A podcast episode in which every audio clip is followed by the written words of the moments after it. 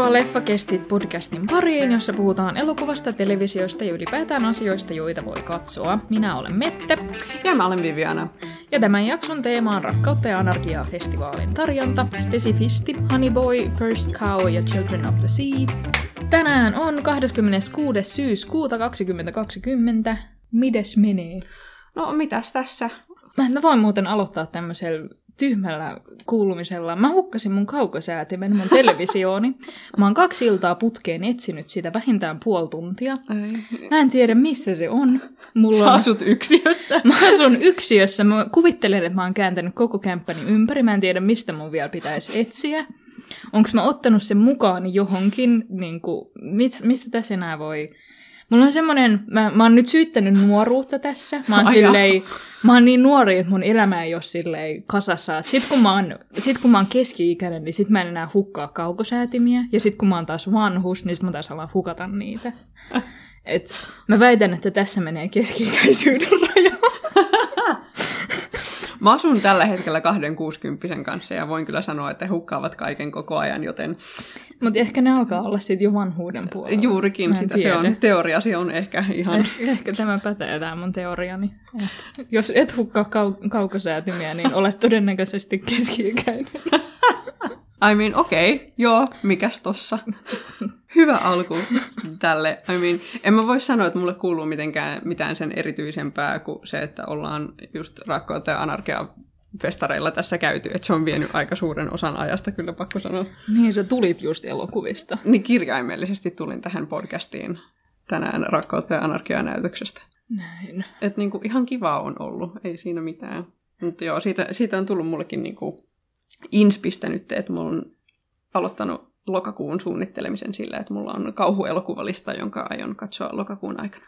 Uh, sulle voi suositella camp-kauhuelokuvia. Ja, ne on mun lempareita. Ja, en mä tiedä, sitten ehkä ylipäätänsä hyviä uusia.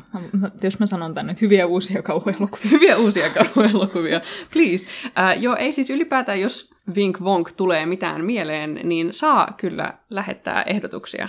Olen mielenkiinnolla ottamassa niitä vastaan kyllä. Pitäisi itsekin katsoa enemmän kauhua. Kyllä, se on mm-hmm. varsinkin 2010-luvulla, kun miettii niin kuin... On tullut viime aikoina hirveästi, hirve, tosi kiinnostavia kauhuelokuvia, mutta se ei ole mun go-to niin kuin niin, genre. genre. Vaikka mä tiedän, että mä kyllä ihan oikeasti nauttisin niistä, jos mä vaan antaisin sille mahdollisuuden. Joo, kyllä mullakin se Hereditary siellä Netflixissä lojuu edelleen siellä listalla, mutta... Ja mä tiedän, että mä pitäisin siitä, vaikka se olisi ihan kaameeta. Aha, toisen tämmöinen metajuttu meidän podcastista. Mm. Että joka jaksossa meillä kuuluu tota, sireenit. Jos ette ole vielä huomanneet. Jos ette ole vielä huomanneet, niin meidän joka jaksossa kuuluu sireenit, joskus kahdesti. Ne, ne on jotain, mihin me ei kiinnitetä huomiota, mutta ne on sen verran korkealta, että meidän mikki nappaa ne. Ja sen takia ne jotenkin aina päätyy meidän äänitykseen. Ja se johtuu siitä, että mä asun paloaseman lähellä. Ja tota, tota, niitä paloautoja sun muita kulkee tästä lähettyviltä aika usein, joten tästä lähtien niin teille kaikille peli, tuleeko tässä jaksossa sireenit? Todennäköisesti tulee, mutta kuinka monesti? Leikkikää mukana. Mua meinaa aina jännittää, kun mä niitä kiinnitän niiden huomiota, ja sitten kuuntelen meidän jaksoja, ja on silleen hittosoikoon, niitä oli kaksi. Juomapeli. Juomapeli. Ota shotti joka kerta. No niin, pitäisikö nyt vihdoin päästä eteenpäin. Öö, Mutta sun, sun tämän viikon öö, tämä videoesse. Joo, mun videoesse shoutout. Mä ajattelin taas jälleen niin yrittää liittää tätä aiheeseen vähän, ja koska me ollaan puhumassa First Kausta, niin mulle tuli mieleen Travis Lee Radcliffen videoesse nimeltä Kelly Reichardt Elaborated Time, mm-hmm. joka löytyy YouTubesta ja Vimeosta, me laitetaan tietenkin linkki siihen. Uh, mä ajattelin, että tämä sopisi hirveän hyvin tähän jaksoon just tämän First Count takia ja sen First Count tunnelman ja niin kuin nopeuden takia, tai siis hitauden takia, anteeksi. Et se on tosi hyvä tällainen avaus Kelly Reichardin tyylistä. Ja se on myös tosi hyvä siinä mielessä, että se käyttää ääniraitaa, joka on suoraan Kelly Reichardtin yhdestä haastattelusta, jossa se itse kertoo mm. siitä sen tyylistään ja siitä, niin kuin, millaisia tarinoita se haluaa kertoa ja miksi se kertoo niitä sillä tavalla, kuin se kertoo niitä. Ähm, et, mm. Joo, mun mielestä tämä sopii kauhean hyvin tähän. Ja mun mielestä se niin kuin, antoi mulle lisäymmärrystä Reichartin persoonallisuuteen ja sen tarinan kertojan motivaatioihin. Mm. Siirrytäänkö no, ensimmäiseen elokuvaan? Ensimmäiseen elokuvaan. Ensimmäisenä elokuvana me puhutaan Children of the Sea animaatioelokuvasta, joka perustuu Igarashi Daisken samannimiseen mangaan ja on Ayumu Watanaben ohjaama. Sen on tehnyt studio neljä astetta, joka japaniksi olisi Yondo tai Yondoshi anteeksi muotoiltuna. Se on studio, joka tekee lähinnä indie-leffoja tunnetuimpana ehkä Tekkon Kinkreet, joka ei myöskään ole hirveän tunnettu. Joo, ei sano mulle yhtään mitään. Se, mun pitää näyttää, sä tykkäisit siitä, se on, se on, se on symbolinen. Oh, symbolinen. symbolinen. Se on Ghibli Karkuri Eiko Tanakan perustama studio. Ah, okei. Okay. Joo. Kesäloman ensimmäinen päivä 14-vuotiaalla Ruka asumillaan pientä kränää toisen käsipallokerhon jäsenen kanssa, joka päättyy mustelmiin Rukan polvessa ja vahingossa aiheutettuun toisen jäsenen veriseen nenään. Valmentaja kieltää häntä osallistumasta harjoituksiin, jollei anteeksi pyyntöä kuulu.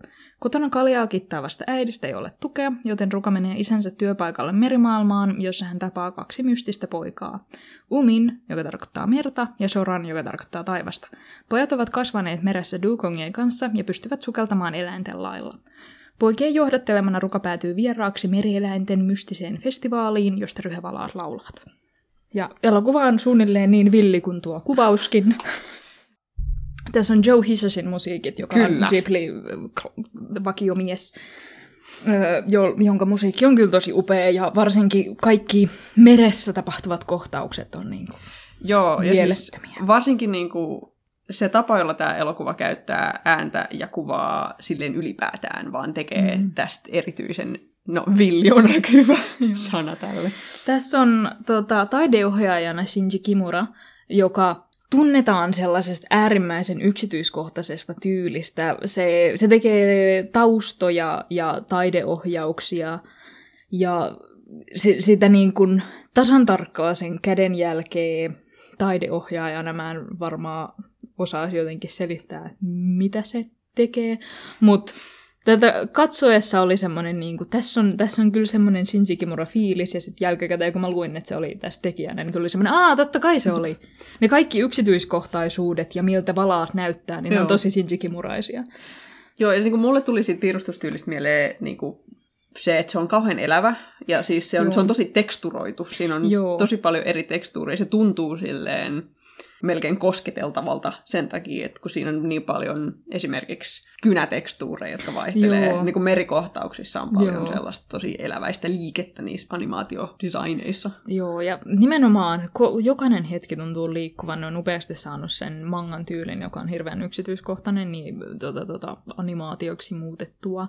Ja mä en osannut tunnistaa sieltä 3D-animaatiota, koska mm. mä jotenkin kehtaisin väittää, että nykyään tehdään paljon sellaista, että on 3D-animaatio ja sitten sen päälle laitetaan 2D-animaatiota. Ja sitten mä yritin etsiä sellaisia sieltä, koska usein valaat esim. tehtäisiin just niin. Mutta mun mielestä se näytti hirveästi 2Dltä ja sitten mm. mä hämmennyin tästä syvästi. Mä olin sille, ei ne voinut piirtää tätä kokonaan, ei, ei se ole mahdollista, ei sellaista tehdä nykyään. Mutta en tiedä, ehkä ne on paha sanoa. Tosi upean näköinen, hirveän yksityiskohtainen.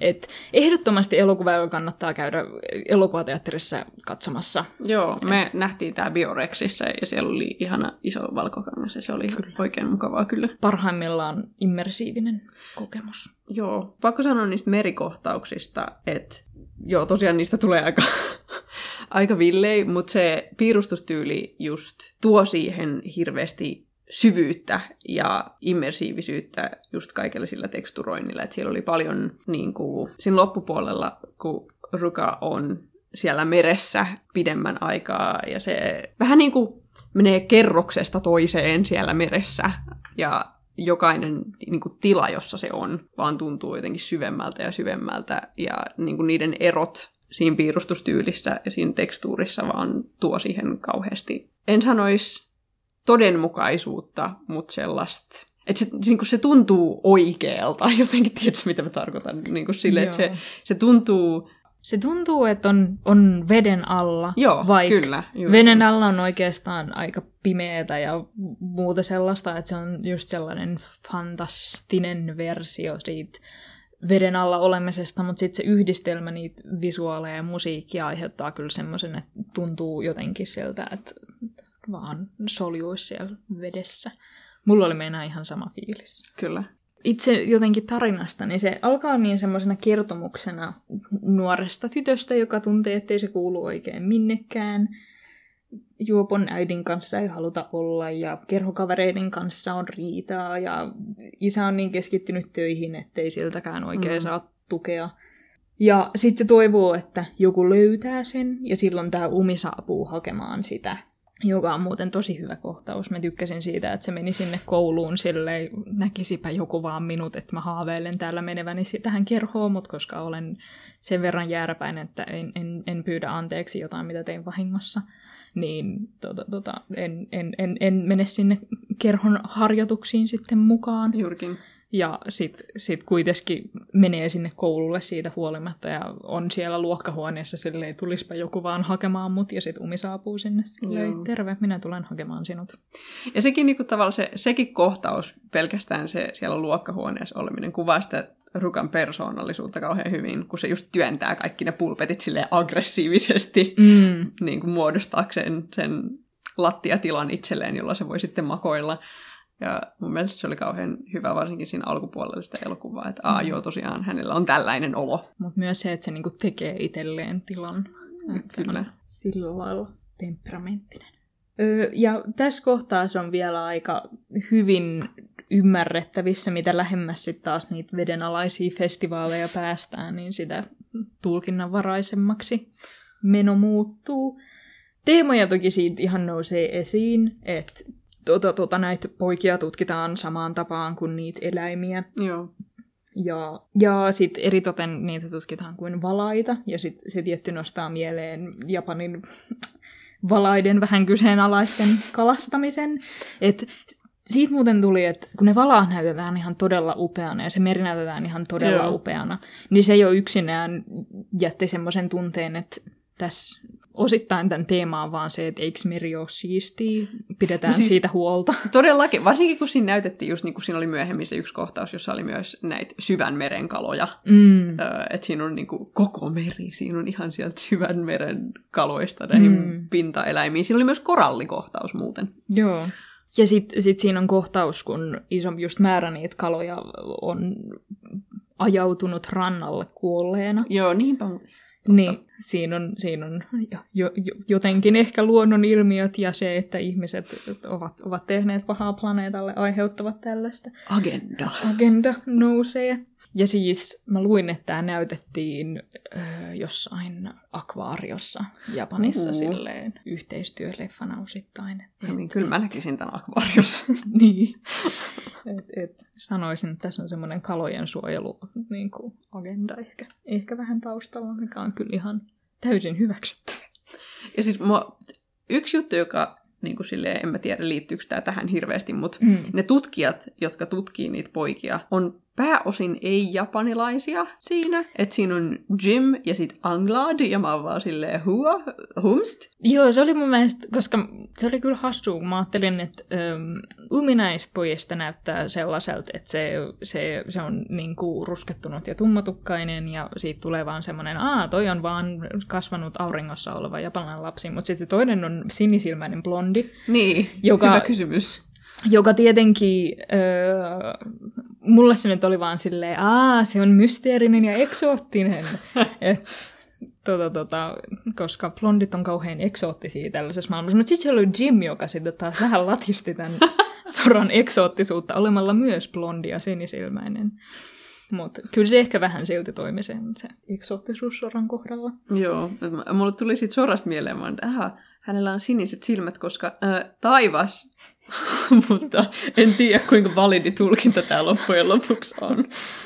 Mutta sen ähm, viimeinen kolmonnes eritoten hyppää hmm, aika toiseen todellisuuksiin. Ja tämä on itse asiassa ihan yleinen juttu Mä en tiedä, miksi tästä on tullut, en mä tiedä, onko tropee oikea sana, mm. mutta esimerkiksi Mamoru Hosodan poika ja Pito viimetteeksi Maasaki Juosan Ride the Waveissa oli tää, ja vähän on ollut noissa Makoto Shinkainkin säässä ja määssä.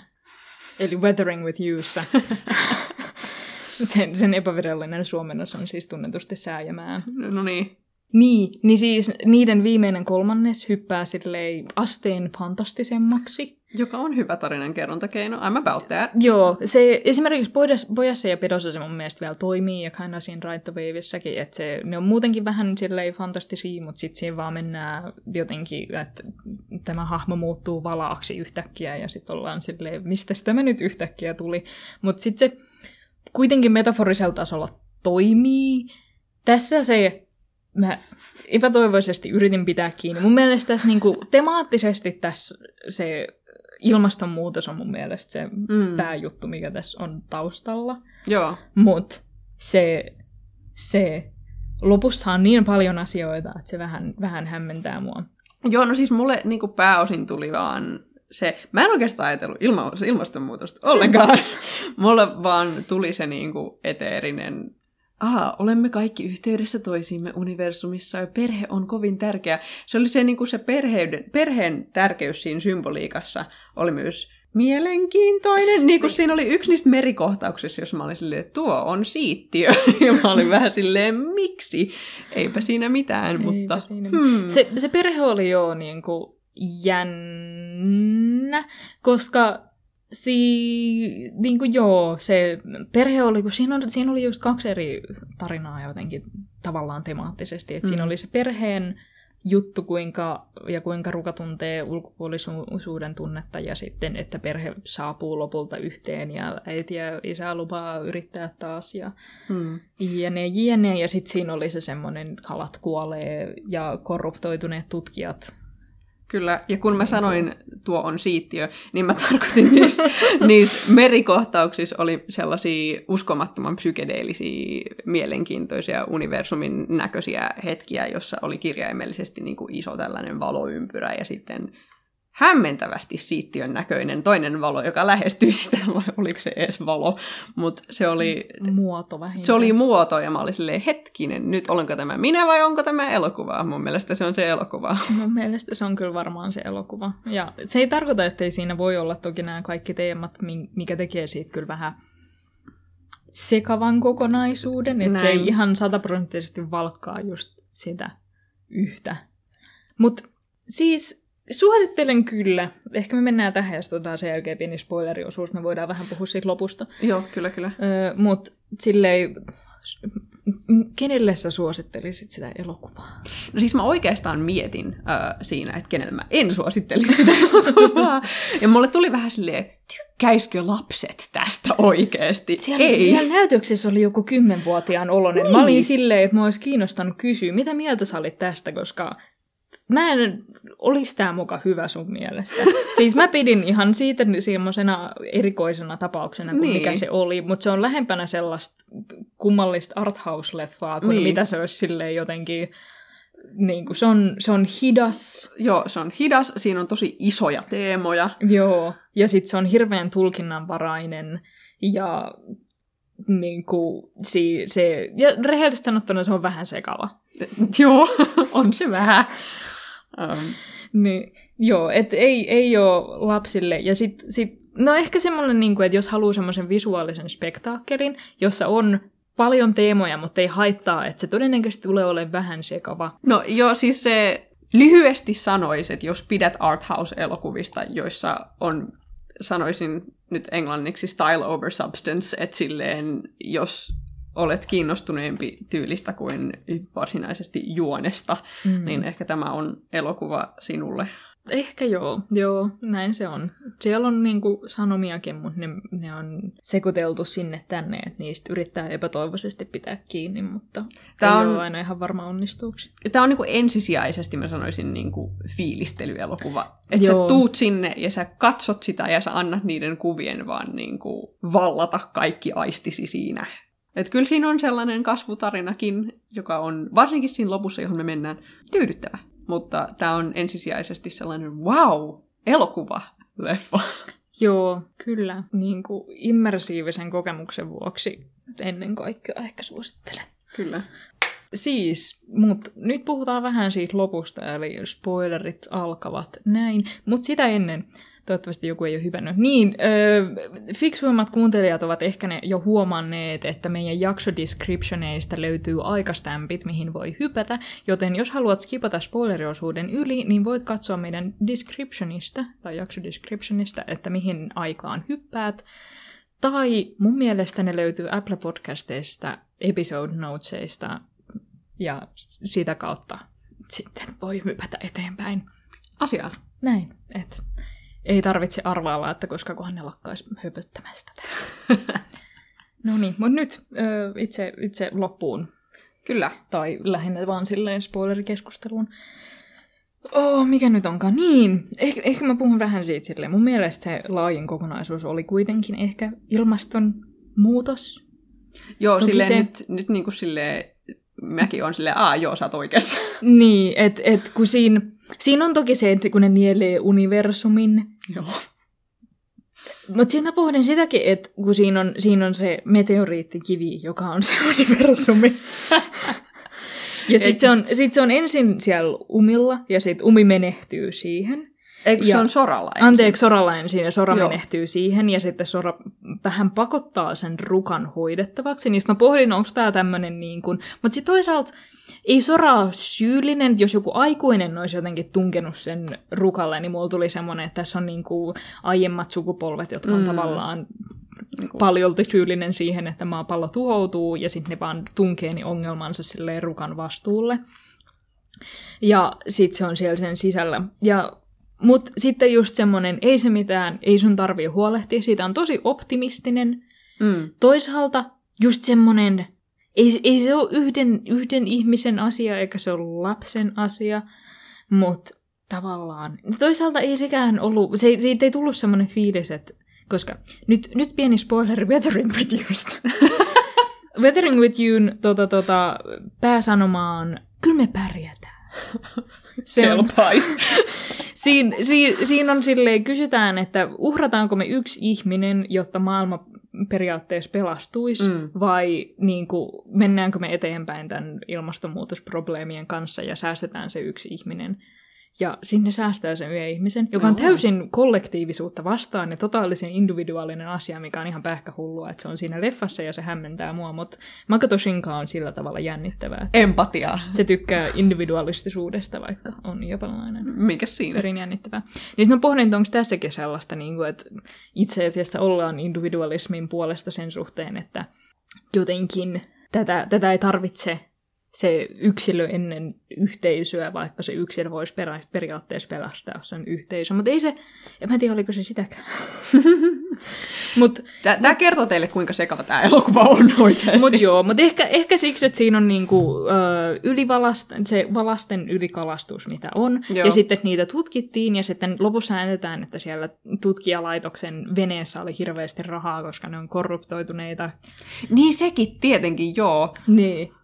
Niin, niin että et siinä, on, siinä on toisaalta vähän just semmoinen aikuiset vastaan lapset asetelma, että siinä on viattomat lapset, jotka epätoivoisesti haluaisi huolehtia siitä Joo. Joo. universumista, mutta joka, joka on niin jotenkin valtava, että se tuhoaa ne sisältäpäin, kun ne ottaa Kyllä. sen sisäänsä hoidettavaksi. Joo, että niinku tämä koko universumin niinku taakka näiden lasten niinku tunneelämässä melkein mm. sanoisin on niin raskas, että se tappaa niitä. Niin, mutta sitten just se, että tavallaan just Umi ja Sora ei ole selkeästi ihmisiä, kun mä ajattelin mm. silleen, että Ruka olisi tässä se ihmislapsen. Mutta se, se edustaa niinku, tavallaan kaikkia ihmislapsia niin sanotusti, öö, jossain määrin Joo. Ainakin. Ja sitten taas Umi ja Sora on enemmän jotenkin silleen puoliksi, Et ne on, ne on niinku, kun ne on, ne on selkeästi sille enemmän kuin vain lapsia. Et ne Niin. niinku edustaa, ne on, ne on ideoita. Niin. Ja et ne edustaa just jotenkin vähän sitä merta. Joo. Ja on, on jotenkin melkein puoliksi valaita tai jotain vastaavaa. Joo, ja mun mielestä ne tavallaan myös silleen metaforisesti jollain tavalla edustaa myös Rukan maailmaa. Um, Mm. Ja se, niin kuin, mun mielestä oli silleen nice touch siinä lopussa, siinä ihan lopussa, mm. ähm, kun tosiaan tämän elokuvan lopussa tapahtuva massiivinen myrsky on mennyt ohi. Äh, aurinko paistaa jälleen, taivas on sininen äh, ja Ruka on päässyt pois sen käsittämättömältä meri- ja valasmatkaltaan. Äh, ja se kävelee mäkeä ylös ja tämä tyttö, jota se löi nenään, tulee vastaan ja siinä on selkeästi niiden välillä tapahtuu jonkinlainen yhteys siinä. Ja sitten sanoiko se, on joko voiceoverilla tai sitten kirjaimellinen dialogi, mutta sehän sanoo siinä lopussa, että meri on tuolla ja taivas on tuolla, että niin kuin lumi on tuolla ja Sora on tuolla. Joo. Um, ja mä olin vaan silleen, mielenkiintoista, uh, että siinä tuli sellainen... Elämä edessä. Niin, että et niinku ne silleen edustaa tavallaan Rukan matkaa ja aikuistumista jollain mm. tavalla. Että se oli kulkemassa poispäin merestä, jossa se oli just ollut pimeydessä ja niinku kantamassa tätä universumin taakkaa. Ja sitten kun se tuli sieltä merestä, niin se oli kävelemässä niin kuin sitä taivasta kohti väkeä ylös. Mm. Niin mä olin vaan silleen, hmm, mielenkiintoinen touch. En tiedä kuinka tulkitsisin tätä sata prosenttia, mutta tässä on paljon palasia, joita laittaa yhteen. Kyllä. Mun mielestä toi oli silleen kiva, kiva yksityiskohta. Ja mun mielestä se to, toinen asia, joka toi mulle nyt vähän silleen sidetrack oikeastaan. Joo, se ei haittaa. toinen asia, joka uh, mulle tuli mieleen tässä niin kuin yksityiskohdista ja siitä mahdollisesta perheteemasta, um, että kun me mainittiin aikaisemmin se alkoholisti äiti ja sitten tämä vähän poissa oleva isä, niin se kuvallinen kerronta, joka toistui usein, joka on sillä aika yksinkertainen keino, mutta mä tykkäsin siitä kuitenkin kauheasti, että siinä on ne kengät. Äh, siinä Rukan eteisessä on kengät, äh, jotka on alussa vain hänen äitinsä kengät, hänen omansa, ja sitten pussikalja tölkkei.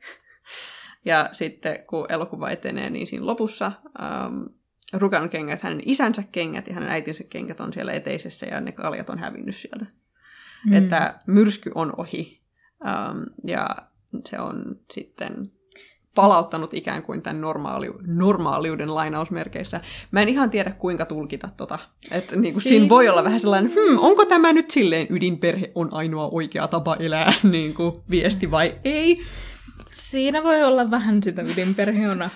En mä tiedä ainut oikea tapa elää, mutta mm-hmm. Kun si- se on oli... onni, onni löytyy ydinperheestä. niin, että mä olin vähän silleen, hmm, niin kuin naiskuvakeino, niin kuin tykkään siitä, se oli ihan kiva. Mutta toisaalta mietin vähän silleen, onko tässä nyt Hmm.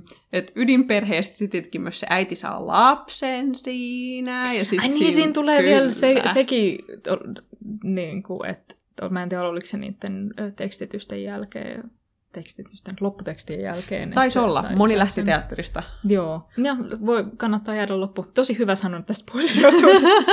Mutta joka tapauksessa lopputekstien jälkeen tulee, että Rukalle syntyy pikkusisko joitain vuosia myöhemmin. Kyllä. Ja, ja, ja sekin ilmeisesti lisää tähän perheen onneen. Ja tässä Joo. elokuvan läpi on ollut vähän sellainen, niin kuin, just että siinä psykedeellisessä meriosuudessa on just tämä niin kuin, näitä syntymä metaforia, tai niin kuin siinä puhutaan Joo. syntymästä paljon, ja sitten siinä on tämä ydinperhe, ja sitten tässä on tämä uusi sisarus, joka tulee, ja mä vaan silleen, hmm. Joo, mäkään ehkä se, se Japanin perhekuvio on kauhean monimutkainen, mm. että se niin kuin, ydinperhe on paras muoto on tavallaan totta Japanissa, koska ne muut muodot on vaan hirveän vaikeita. Mm. Mutta, mutta sitten taas sellainen, että et, vaikka vaik mä tavallaan niin kuin en, en yli kaiken rakastakaan sellaista niin kuin lastensaanti on hyvästä, mm. niin sit, sit, sit se jotenkin, että ennen kaikkea ehkä se on sitä, että Ruka löytää paikan. Ja sitten tämä on just oikeastaan, ehkä tämä on aika eskapistinen leffa. Toisaalta tämä varoittaa just silleen, että sinne ne kuolleet kalat päätyy rannalle ja mm. ö, on, on vaikeaa, mutta sitten eh, ehkä tämänkin tavallaan sit kuitenkin ollaan sitä mieltä, että kyllä me pärjätään. kyllä, ehkä kaikki tulee olemaan ihan okei, kun myrsky on ohi. kun myrsky on ohi. Et eh- ehkä tämä on nyt tämä uusin, uusin tota, tota, tyylijuttu japanlaisissa elokuvissa. Ne kertoo ilmastonmuutoksesta ja kuinka... Kyllä se, kyllä se siitä. ei mitään hätää. Kyllä se siitä. Ei, ei, ei, ei. Hankitaan lisää lapsia, niin kyllä se siitä. Kyllä se siitä. Elämä jatkuu. Oi, oi voi. Oi voi, kaikille löytyy paikka. Ei mitään hätää, vaikka kalat kuolis. Tyhmät aikuiset tekee tyhmät virheet. Ollaan me sit fiksumpia tulevaisuudessa. Näin. Mutta kyllä se siitä.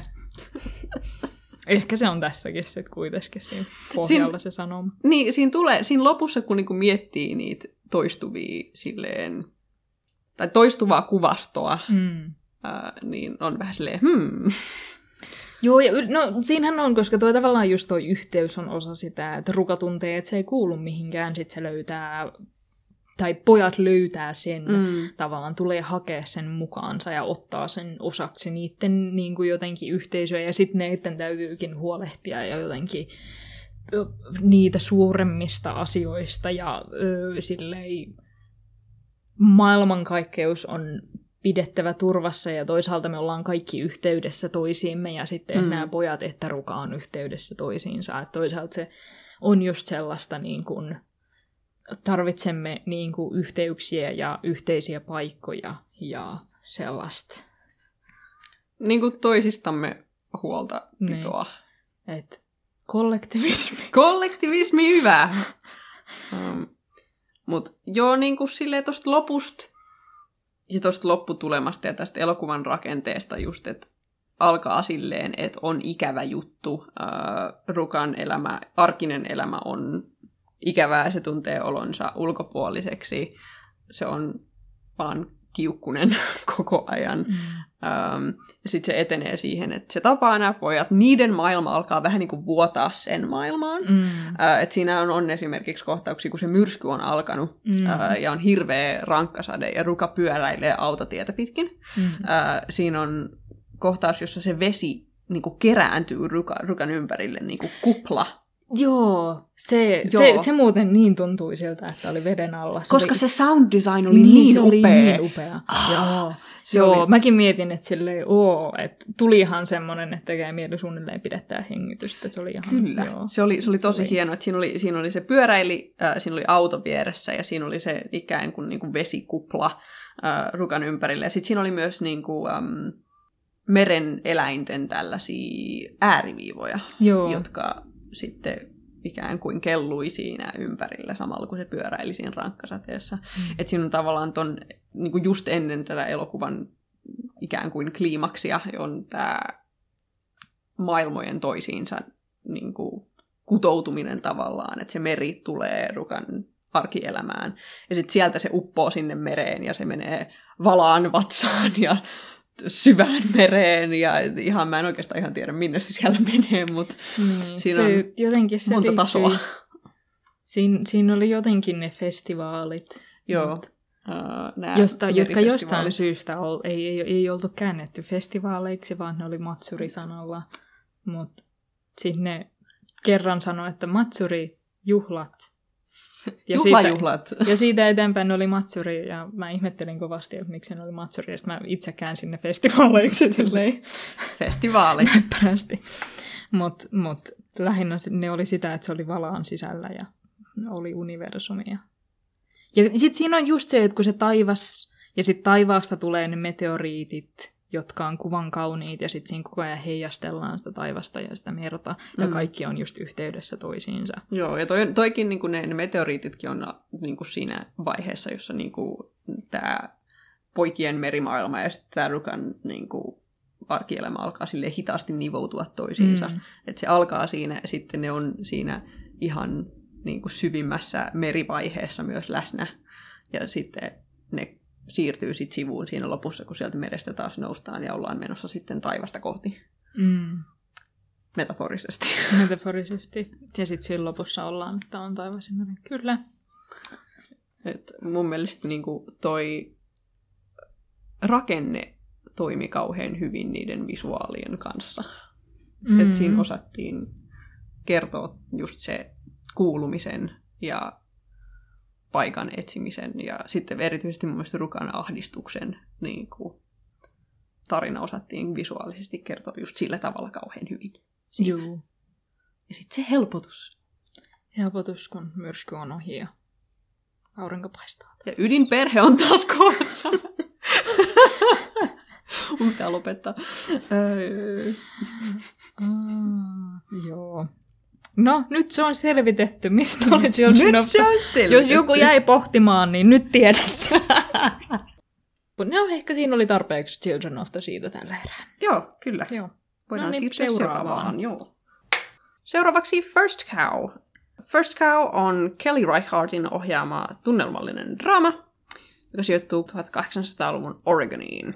Se kuvaa empaattisesti amerikkalaisen unelman tavoittelemista työväenluokan näkökulmasta seuraamalla Cookin ja King Loon ystävystymistä ja toiveikasta yrittelijäisyyttä karussa ympäristössä, kun he ottavat tilaisuuden varastaa alueen ensimmäisen lehmän maitoa aloittaakseen väliaikaisen liipomon.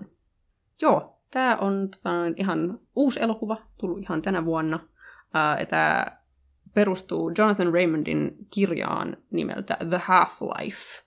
Um, ja hän osallistui Reichardtin kanssa tämän elokuvan kirjoittamiseen. Hmm. Mitkä fiilikset jäi tästä? Mä en ollut koskaan nähnyt yhtään Reichardtin elokuvaa aikaisemmin. Joo, mäkään en ole nähnyt muita Reinhardtin leffoja, että olin kuullut tästä paljon hyvää, minkä perusteella tätä menin katsomaan. Öö, Ja lähinnä olin kuullut itse asiassa siitä, että on hirveän hidas, mutta hirveän hyvä. Joo, samaa, samaa ja- juttua mäkin. Ja sitä se kyllä oli, mutta ehkä, ehkä vielä, mä en edes tiennyt, että on niinku, koska tämä on ennen kaikkea kertomus empatiasta ja jotenkin sellaisesta, Inhimillisyydestä Niin. karuissa oloissa. niin voi olla hyvä muille vaikeissa just oloissakin. Joo, että vaikka itsellään ei välttämättä menisi myöskään niin hyvin, voi kuitenkin jakaa sen, mitä on. Um, ja jos katsotte videoesseen, jonka suosittelen tässä jaksossa, niin Kelly Reichardtin elokuvat on yleensä tällaisista teemoista, että sillä on paljon tällaista sen elokuvissa. Pitää kyllä katsoa lisää sen elokuvia, koska haluan elokuvia empatiasta. Kyllä. Et, niin kuin, mun mielestä tärkeä mainita on, että tässä elokuvassa ei tapahdu kauheasti. Että tässä täs on silleen juoni. Siin, siinä, on, siinä on jännittäviä hetkiä, kuulkaa. Ei, ei, se on, se on se, kuinka jännittävää lehmän lypsäminen voi olla, niin tässä se on hyvin jännittävää välillä. Kyllä. Et se onnistuu kyllä saamaan semmoisen, niin kuin voihan, onnistuuko ne ly- lypsämään sen lehmän vai, vai jääkö ne kiinni. Niin siitä tulee jännitys, mutta sitten siinä on vaan sellaista, että seurataan öö, nuorta tyttöä, kun se kävelee taloon sisään, saa sieltä, mä en tiedä mitä kaljaa se sai siihen se ämpäriin, ja sitten se kävelee sieltä pois, ja siinä mennään. Mulla ehti meinaan kyllä ajatukset harhailla siinä välissä, ja sitten joka kerta, kun mä olin silleen, Aa, olen elokuvissa ja ajatukseni harhailee, mitä nyt tapahtuukaan taas, niin se edelleen jatkoi sitä kävelyä. Ja mä en ollut missannut itse asiassa mitään. Joo, suurimmaksi osaksi. Mutta siis tämän elokuvan niin kuin, alkusotti on niin kuin, tosi hyvä silleen, esimerkki, mihin elokuvaan olet astunut, koska se on ihan hemmetin pitkä niin kuin long take laivasta, joka hitaasti lipuu jokea pitkin. Ja se on aika silleen hyvä kuva siitä, millainen tunnelma siinä elokuvassa tulee olemaan. Joo, mutta se just, se, ehkä, ehkä se on just vaan se alku, että siinä menee hetkiä tavallaan siihen elokuvan rytmiin Joo. Et siinä alussa mulla ajatukset saattokin just vähän harhailla, mutta sitten se ei periaatteessa haitannut, mä pääsen taas takaisin kyllä nopeasti mukaan, koska se etenee sen verran hitaasti. Mm. Ja tavallaan mä näin koko ajan, mitä tapahtuu, mutta koska siinä ei puhuttu mitään, niin sit musta tuntuu, että mä en missannut mitenkään hirveästi siinä sinänsä informaatiota. Ja sit, sit kun siihen hitaaseen tahtiin on tottunut, niin sit se on oikeastaan sitten ei just mikäkään on oikeastaan immersiivistä tai levollista, ja Joo. sitä on kauhean miellyttävä katsoa sellaisenaan. Joku siihen tavallaan oppii katsomaan sitä silleen, että kiinnittää eniten huomiota siihen tunnelmaan. Mm. Että jokainen kohtaus on eniten sitä, miltä niin kuin se metsä esimerkiksi tuntuu, miltä se tuntuu, Mm. miltä niistä hahmoista tuntuu, kun ne on siellä pimeässä lypsämässä sitä lehmää.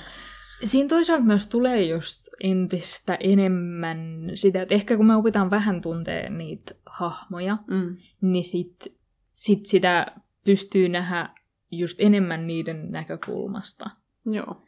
Ja varsinkin siis kun voisi sanoa, että tietenkin tämä on tosi mun mielestä hahmopohjainen elokuva, että tässä on ehdottomasti Cookie ja King Lou on niin kuin, tärkeimmät Juu, juu, tässä juu, se on- elokuvassa, että niin kuin, niiden seuraaminen on se, se tärkein juttu. Cookieta näyttelee John McGarrow ja Joka on mainio, koska se ei puhu hirveästi. se ei puhu melkein yhtään ja se on vaan niin, miten mä sanoisin, mä en halua kuulostaa silleen vähättelevältä, mutta se on niin herttainen. um, se on, se on kauhean sympaattinen hahmo, siihen tykästyy hirveän nopeasti. Um, ja sitten King Louita näyttelee Orion Lee. Ne toimii tosi hyvin yhdessä kameran edessä. Joo, On hirveän hyvä kaksikko siinä. kyllä. että niiden koko se, se elokuvan tunnelma ja niiden hahmojen ensitapaaminen on jotenkin, jotenkin vaan niin, se on niin empaattinen sillä tavalla, että ne on metsässä, King Lou on pakomatkalla jotain venäläisiltä ja se on alasti, silloin kylmä, silloin hirveä nälkä ja ne kohtaa metsässä ja ne vaan on silleen moi. Joo, ja siis siinä, kun näytetään King Lou siellä, se on semmoisessa puskassa justiinsa alasti, Mm. niin se näyttää vähän, miten sen sanoisi, se on epäilyttävältä. Joo. Et se, si, siinä ei tule semmoinen just fiilis, että se ensimmäinen reaktio, mikä on tämän cookin reaktio on, hei siellä, mitä sinä siellä teet? Vaan, vaan sen ajattelisi, että siinä, siinä suunnilleen niin kuin, Aa, tästä alkaa ensimmäinen konflikti tässä. Mm. Mutta mut sitten se toinen ihminen siellä puskas kohdattiinkin vaan silleen, täysin just empatialle olla vaan silleen niin kuin, aha, hän nyt on jotenkin päätynyt tonne, heipä hei. Ei tässä sen ihmeempää. Ja niin. sitten sit se heti auttaa sitä. Se auttaa sitä ja se antaa sille ruokaa, joka on myös siinä kohtauksessa niin, niin kuin tärkeä ja tosi sen kukin hahmoa avaava kohtaus, koska sitä itseä on just kiusattu. Se on, äh, mutta siis se on matkustamassa kullankaivajien kanssa äh, ja se on niiden kokki, ja sitä on just kiusattu siitä, kuinka sille, niille ei ole ruokaa enää, ja se ei ole etsinyt tarpeeksi ruokaa niille, ja niillä on hirveä nälkä kaikilla. Ja sitten se löytää tämän random miehen metsästä ja on silleen, hei, otatko ruokaa minulta? Joka on vaan niin, voi, voi häntä, koska sitä on just potkittu siitä, kuinka niillä ei ole ruokaa. Tai sitä on, niin sitä potkitaan seuraavassa kohtauksessa, mutta sitä, sitä on aikaisemminkin kiusattu siitä, että se on hyödytön kokki, koska sillä on vaan kourallinen sieniä metsästä. Ja se, että se mm. vaan päättää, että ensisijaisesti autan tätä random-tyyppiä metsästä, on vaan kertoo kauheasti siitä. Koska se alaston tyyppi tarvitsee enemmän apua kuin Juurikin, ne muut. juurikin, Ja sitten se salakuljettaa sen mukanaan kaupunkiin. kyllä. Ja sitten se on mielenkiintoista, kun ne, ne kohtaa uudestaan, niin tavallaan niiden statukset vähän vaihtuu oikeastaan. Ah, joo, totta. Mutta siinä välisehti olla se, että ne nukkuu samassa teltassa, Mm. mikä oli tavallaan, että se jotenkin tuo sen omaan tilaansa ja antaa sille paikan jotenkin omassa semmoisessa turvallisessa tilassa heti. Tilassaan, joo. Ja sit, se oli mun mielestä kauhean kivaa, että siinä saattoi olla kaksi miestä, niin kun, jotka voi olla lähekkäin silleen, että ei tässä midistä. Joo, että siinä on se niiden tosi selkeä ja yksinkertainen niin kuin luottamus toisiinsa, niin. joka tuli niin kuin heti niiden hahmoille, oli Mm. kauhean, sanotaanko nyt virkistävää. Joo. Ja mun mielestä, kun siis erityisesti, koska se jatkuu myöhemmin just niiden tavallaan statuksen muuttumisessa, että äh, King Lou yhdessä vaiheessa sitten häviää tästä näiden joukosta, ja tota, se ja Cookie sitten tapaa uudestaan, kun Cookin seurue on vihdoin saapunut määränpäähänsä. Ja siinä vaiheessa King Lou on ehtinyt jo löytää itselleen vaatteita ja silloin mökki siellä ja kaikkea. Ja siinä vaiheessa Cookie on se, joka, jolla ei ole oikein paikkaa siellä ja se ei Mm. oikein tiedä, mitä se tekee seuraavaksi. Se kutsuu sen asumaan omaan tilaansa. Niin. Ja se oli kauhean Kauhean hellyyttävää ja mukavaa. Kyllä. Ja siitä tulee se, se varmaan hellyyttävin kohtaus tässä koko elokuvassa, jossa Cookie tosiaan tulee tähän King Loon mökkiin ja hänet kutsutaan sitten istumaan sinne. Ö, King Lou siis hakkaa Joo. pihalla halkoja. Halkoja, joo. Ja sit kuki on siellä sisällä vähän just sen näköisesti, että mäkin tavallaan haluaisin tehdä jotain, koska tuntuu, mä oletan, että suurimmalla osalla ihmisillä on sellainen tunne, että joku niin kuin, tekee jotain hirveästi sun vieressä ja sitten vaan sanoo, ei ei, istut vaan, että et tee mitään, mutta sitten tulee vähän semmoinen, mäkin haluaisin ehkä jotenkin auttaa tässä. Joo. Ja sitten sit se, miten se auttaa, on, että se ryhtyy tota, harjaamaan sitä, mikä se sana on? Lakaisemaan. Lakaisemaan sen mökin lattiaa. Joka on maalattia vielä kaiken lisäksi. se vaan muutamat hapunneulaset saa pois siitä lattiasta, mutta se on edelleen, edelleen se on niinku semmoista multaa se lattia. Ja, ja sitten se hakee pihalta kukkaset tota, tota, öö, tämmöiseen maljakkoon. niin. Ja se King Lou vaan sanoo, no niin, heti parempi. Heti parempi. Ja kaikki tämä on kuvattu hirveän leppoisasti ja kauhean silleen Lämpösästi, lämpöisesti. Ja hitaasti. Mutta ei silleen, t- tässä kohtaa musta tuntuu, että mun keskittyminen alkoi alko olla siinä niinku elokuvan tahdissa. joo, Ja että mä pystyin vaan olla silleen, onpas hirveän kivaa ja hyvää ja pehmosta. kyllä. Joo. Toinen asia, josta mä tykkäsin näiden dynamiikassa kauheasti, oli tavallaan se, kuinka King Lou on niin kuin se, se yrittäjä. Että se on, se, on, se on se, joka on tullut Jenkkeihin menestymään. Se on tullut sinne menestymään ja se puhuu niin kuin suunnitelmista, niin kuin business-suunnitelmista, ö, joista koki vaan kind of sille on okei, okay. että niin kuin se seuraa mm. sitä sen aloitetta siinä kauheasti. Ja en mä tiedä, mun mielestä vaan, sekin oli mun mielestä kauhean huvittavaa tai niin kuin silleen myös just ehkä hellyttävää se, että King Lou puhuu näistä sen ideoista ja automaattisesti on silleen, ja mehän tehdään tämä yhdessä, eikö vaan? Että ne on selkeästi molemmat silleen niin kuin yhteiskunnan marginaaleilla ja sitten vähän silleen sanattomasti kind of päättää, että okei, no me tehdään tämä yhdessä. Mutta sitten ne toisaalta on just sellainen, että ne toisiaan täydentävä kaksikko, Joo. jotka, jotka just ehkä niinku tuntee sen. Että just se, että kuki ei puhu lainkaan, Hmm. Ja silloin kun se puhuu, niin se on just silleen, se tekee tällaisia hiljaa varovasti. dad-vitsejä myös. Niin, niin, se on totta, se tekee paneja. Ja siitä taas King Lou puhuu suurimman osan ajasta. Kyllä.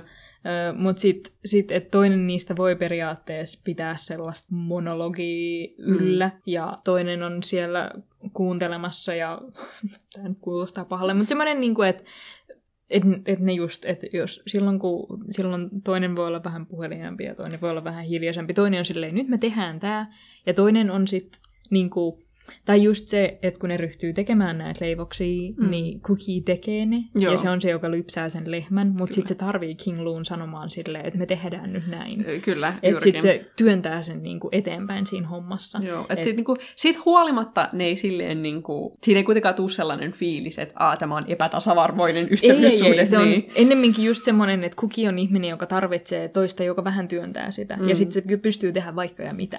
Kyllä. Ja sitten taas äh, King Lul on paljon ideoita, mutta sitten se tarvii apua niihin. Kyllä. Ja sitten sit ne yhdessä ovat vahvempia. Joo, ja tosiaan tämä, missä ne on, siis ne on, ne on tällaisessa niinku pioneeri, kun se on fort englanniksi, mutta se ei ole linnake suomeksi.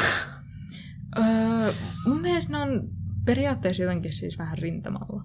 niin, että siis se on just sellainen asutuskeskus, jota niinku nämä muuttajat, jotka on tulossa länsirannikolle, on rakentamassa. Ja sen alueen niinku tällainen chief factor, se on, se on basically se uusi niinku ikään kuin maanomistaja. Joo. Joo. Et silloin, silloin se fancy talo siellä. Ja Niin. Kun mä en tiedä, kun mä en tiedä omistiko se sitä koko aluetta kummiskaan. Vai ei, mutta silloin, silloin oli niinku eniten se on tavallaan, niin, että se on tavallaan johtaa, mutta ei omista. Joo. Joo. Että tämän asutusalueen tai tämän rintama-alueen vaikutusvaltaisin niin kuin maanomistaja kautta johtaja sitten tuo sinne alueen ensimmäisen lehmän, ää, joka on oikein hieno ja upea lehmä ja pidän hänestä kovasti. Kyllä, se oli, se oli joku hieno rotulehmä, jolla oli pitkä ja tunnettu suku. Ja...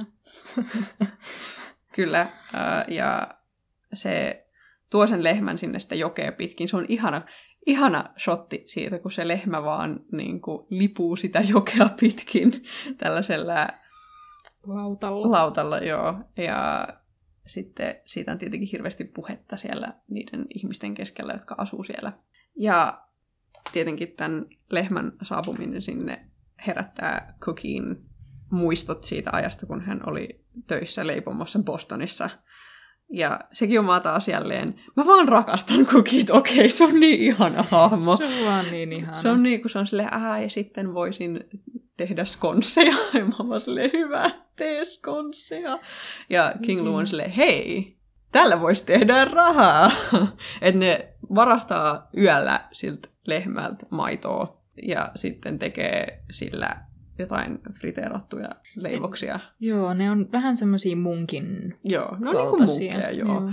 Ja sitten tietenkin, koska ne on niin karussa ympäristössä, jos ei ole hirveästi mitään, josta iloita, niin ne myy loppuun heti. Joo, koska nehän siellä, siellä ei selkeästi oikein muita makeita leivoksia ei. myydä tai ole, niin se, että joku voi tehdä tuommoisia pieniä kakkusia ja sitten, että saatekaan, että siinä taikinassa voisi olla mitään muuta kuin jauhoa. Jauhoa, vettä ja ehkä jotain laardia. Niin, ja niin kuin, sokeria kenties, mutta just semmoinen, että se maito tekee siitä just semmoisen rasvasen. Kyllä, ja sitten niin tämäkin lisää siihen, kun joka, joka, jokainen niistä lypsykohtauksista on myös vaan niin herkkä, koska koki lypsää sitä lehmää, sitten se samalla puhuu sille lehmälle sille kauhean hiljaisesti ja rauhallisesti. Niin kuin mun ihan yksi lempari repliikeistä siinä on, kun se ensimmäisen kerran lähestyy sitä lehmää, se sanoo, että mä oon pahoillani sun miehestä, kun sen lehmän, niin kuin, sen lehmän kanssa tullut sonni ja sitten sen vasikka, molemmat kuoli matkalla Oregoniin, niin se oli mm. yksinäinen lehmä ja sitten Koki tulee ja pahoittelee, pahoittelee lehmän miehen menestymistä, menestymistä ja se on vaan niin... Joo. Sekin, sekin on vaan, ai, oi voi. Tai just sitten se seuraavan kerran, kun ne on tehnyt niitä leivoksia, ne on menestynyt ja King Lu on silleen, hei me tehdään tästä business. Ää, ja se, ne palaa lypsämään sitä lehmää ja se just kiittää sitä lehmää, että sinun maitosi oli niin hyvää, että kaikki ostivat meidän leivokset. Ja se onkin vaan, Ah, tuossa niin, leffassa on niin monta kohtausta, josta mä oon vaan silleen ihanaa. Joo, se, se on kyllä sarja vaan semmoisia hyvän mielen hetkiä. Ja siinä, siinä kun ne lypsää, niin se on kauhean jännittävää, kun ne on siellä, siellä pimeydessä ja sinne ei näe ihan kunnolla. Mutta mut sitten sit se on kuitenkin niin lämpöinen sen lehmän ja kukin yhteistyö. Ja sitten siinä myöhemmin, kun ne päiväsaikaa niille esitellään se lehmä, ja sitten se lehmä heti tervehtii kukiita silleen, ja niin kun kuki yrittää olla, että äläs nyt kiinnitä minun tässä huomiota. Me emme tunne toisiamme. Ja se on kyllä.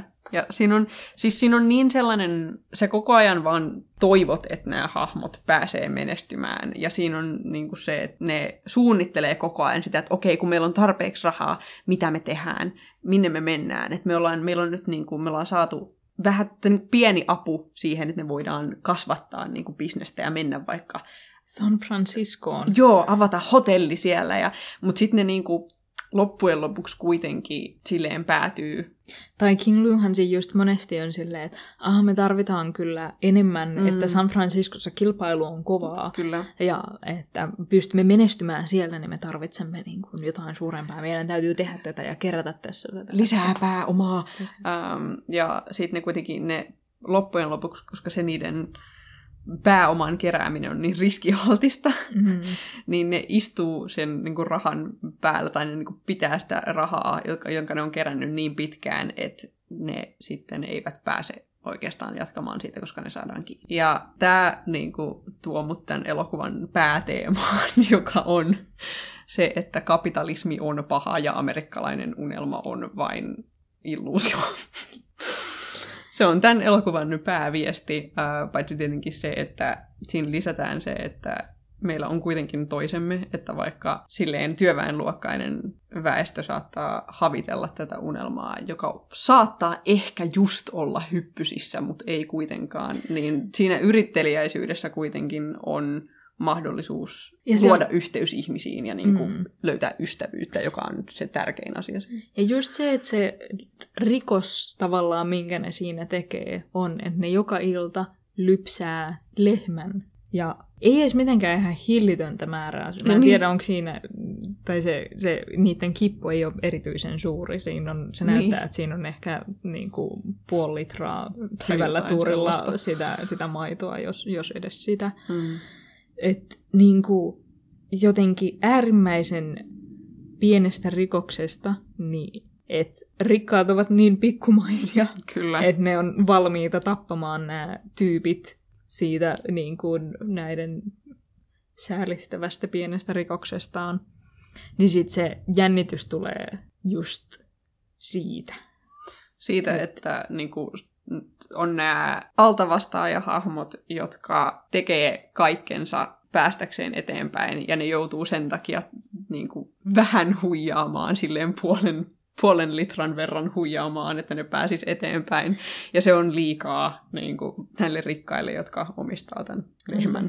Ja se taas kertoo siitä, kuinka on kapitalismin alla on oikeastaan melkein mahdotonta kiivetä sosiaalisia tai vara- varallisuustikkaita pitkin. Ja sitten sit mulla mul tuli öö, toisaalta just kans öm, sellainen, että ne, Ne rentoutuu vähän liikaa. niin ne rentoutuu vähän liikaa, että koska ne, tap, tota, tota, ne tekee jälkiruuan tälle Joo. rikkaalle maanomistajalle. Ja sein, siinä, siinä hetkessä tulee just vähän, että kuki onkin vähän silleen, pitäisikö meidän ehkä vähän niin kuin Hillitä tätä. hillitä tätä ja pit- pitää strategisia taukoja Joo. tai jotain vastaavaa, että meitä ei aleta epäilemään tässä, mutta mm. koska siinä on niin jotenkin King Luulla semmoinen, että me, jotta me päästään sinne San Franciscoon ja pystytään perustamaan omalla heipomaan hotelli tai mikä tahansa, niin sitten meidän täytyy vaan tehdä ja me ei voida niin kuin, nyt Meidän luovuttaa. täytyy ottaa riskejä. Niin, ja si- siitä tuli kyllä, niin kuin, tota, tota, mä pidän kovasti tarinoita, tarinoista huijareista, ja ne, yleensä huijarit, jotka epäonnistuu, epäonnistuu siksi, että ne ottaa just liikaa niitä riskejä. Juurikin. Toisaalta, toisaalta siinä on just se, että... Niin, että kun on ajatus siitä, että jotain menestys on niin kuin muutamasta riskistä kiinni ja sitten se on mahdollista, Mm. mutta mut, Ne se- riskit vaan, niin kuin riskin ottaminen lisääntyy, koska niin. ei se oikeasti ole. niin. Et siinä on semmoinen kuvitelma, että kyllä tämä onnistuu, mutta todellisuudessa ne riskit on ihan hillittömät ja todennäköisyysempää on, että se ei onnistu. Joo, ja oikeastaan mulle tuli mieleen niin tämän elokuvan niin tarinan kaaren aikana on myös silleen joitakin symbolisia keinoja, joita käytetään tässä, että kun King Lu aloittaa tämän tarinan, kun meille esitellään se, niin sillä ei ole ollenkaan vaatteita. Öö, se on täysin tyhjän päällä, se on maahanmuuttaja, se on kiinalainen mies, joka on tullut Yhdysvaltoihin, öö, ja sillä ei ole mitään. Ja sitten loppupuolella, kun ne on jäänyt kiinni, niin ne yrittää paeta tätä maanomistajaa, niin Cookie menettää hattunsa ja King Lou joutuu myymään nappinsa. Niin mm. se on silleen, että ne on ehkä päässyt johonkin, mutta ne kuitenkin joutuu, joutuu taas luopumaan siitä vähästä, joka niillä on. Ja sitten yksi mun lempiasioista tässä myös, joka on vähän epätavanomainen tällaisessa narratiivissa, niin kun niillä oli ne rahat, ne piilotti ne rahat ja ne joutui erilleen siinä loppupuolella, kun ne yritti paeta tätä maanomistajaa ja hänen tappajiaan, niin oli taas tosi ihanaa, niin kun odotti vähän silleen, että jompikumpi niistä ehkä sille ottaisi ne rahat ja lähtisi pakoon, mutta koska ne vaan luottaa toisiinsa ja ne välittää toisistaan niin paljon, niin kumpikaan ei tehnyt sitä, vaan ne odotti toisiaan siinä. Joo. Ne vaan löytää toisensa ja ne, ne hengailee, että ne odottaa, että tuliskohan se nyt, koska en mä voi lähteä minnekään ilman tätä. Mä tarvin sitä ja se on mun ystävä. Ja sitten ne on niin huojentuneita, kun ne löytää toisensa taas. Ja se on vaan jotenkin myös kauhean ihanaa, kun niinku tollases, niinku tollases narratiivis usein epäilisi, että "Haa, milloinkohan hahmokonflikti tulee, mutta tässä sitä ei tule. Joo, siinä odottaa tavallaan, koska on niin tottunut, että niin kuin, no, you know, tarinat syntyy siitä, että siellä on konflikteja ja että olettaisiin just, että näiden pääpaninkin välille tulee jossain vaiheessa konflikti. Mm. Ja että kun on niin hirveän vaikeaa, että jompikumpi niistä ahne, tulisi niin ahneeksi, että se veisi, veisi, veisi rahat, mutta se, että ne molemmat on silleen, että me ansaittiin rahat yhdessä ja me etsimme toisemme ja lähdemme näiden kanssa yhdessä on kauhean ihanaa ja mukavaa. Ja se, että vaikka se on semmoinen, tai se, totta kai tämä antikapitalisminen niin kuin sanoma tulee siitä läpi, mutta että niiden annetaan pitää ne rahat siellä lopussa ja että siinä jää semmoinen, että ehkä ne voi matkata seuraaviin kaupunkeihin ja mm. sitten perustaa sen leipomon siellä. Mutta joo, sanoisin, mä kirjoitin mun muistiinpanoihin mun lopputulemaan, että tämä on herkkä antikapitalistinen mestariteos, joka mun mielestä tiivistää tämän tunnelman ja tämän ystävyyden ja inhimillisyyden teemat kauhean hyvin. Ja toi on aika hyvä tiivistelmä siitä, joo, että suosittelen kyllä kovasti. Joo, tämä oli hirveän, hirveän ihana, vähän melankolinen, mutta silti jotenkin toiveikas ja ihana leffa. Kyllä. Siirrymmekö seuraavaan? Siirrytään seuraavaan. Ja kolmantena elokuvana Honey Boy. Shia LaBeouf kirjoitti katkaisuhoidossa muistelmat elämästään osana terapiaansa, ja näistä kirjoituksista tehtiin Honey Boy. Elokuva keskittyy kahteen aikajanaan. 12-vuotiaan läpsinäyttelijä Otisin suhteeseen hänen väkivaltaisen riippuvuuksista kärsivän isänsä Jamesin kanssa ja traumaperäisen stressihäiriön diagnosin saaneen 22-vuotiaan katkaisuhoidossa olevaan Otisiin, joka alkaa pikkuhiljaa käsittelemään nuoruutensa tapahtumia. Tää, siksi, että kertoo oikean ihmisen muistoista, niin tässä ei varsinaisesti ole juonta tässä on vaan muistoja sieltä nuoruudesta Joo. ja muistoja sieltä katkaisuhoidosta. Kyllä, että se menee edestakaisin suurimmaksi osaksi vaan tosi henkilökohtaisen muistojen välillä. Joo, mutta just semmoinen, niin kuin, jossain määrin se homma eskaloituu, mm. ja sitten tietenkin täällä ö, niin sanotusti tulevaisuuden puolella tai nykyisyyden puolella, mm. ö, niin päästään semmoiseen, en tiedä onko ne nyt varsin, tai niin kuin, että nämä on jotenkin käsitelty mm. tai hyväksytty vähintään. Joo. Ja se on ehkä enemmän just sellaista ymmärrystä ja hyväksyntää, eikä niin kuin varsinaisesti semmoinen three act structure. Joo, ei. Um, et siinä, siinä on kyllä sellainen tämän aikuisen Otisin, tai joo, aikuisen Otisin matka hyväksyntään, joka siinä tulee kyllä siinä elokuvan lopussa. Mm. Että meille näytetään, kuinka Otis sitten tavallaan alkaa hitaasti päästä eteenpäin lapsuudensa traumoista. Mm. Että et, et tässä on, jossain määrin on alku, keskikohta ja loppu. Jossain määrin. Mutta mut tavallaan öö, tavallaan se on, se on enemmän tuntuu vaan just sellaiselta, niin kuin, että ö, si, siinä on kohtauksia, mutta ne... ne... ne niin kuin silleen, siinä ei ole sellaista selkeää, että Aa, tämä kohtaus johtaa tähän ja tämä tähän. Joo, joo, joo. On, että, että se tuntuu just niin kuin, ö, hajanaisilta muistoilta, jotka sitten tekee semmoisen yhtenäisen kokonaisuuden ja näkee, miten ne on vaikuttanut Otisiin täällä niin kuin, hänen aikuistue, aikuistuessaan. Joo.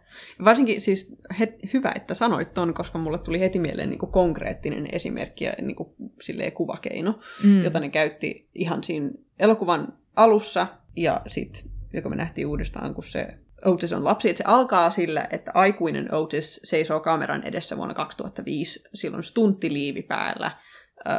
se on just jossain isossa toimintaelokuvassa, mm. ähm, ja se katsoo suoraan kameraan.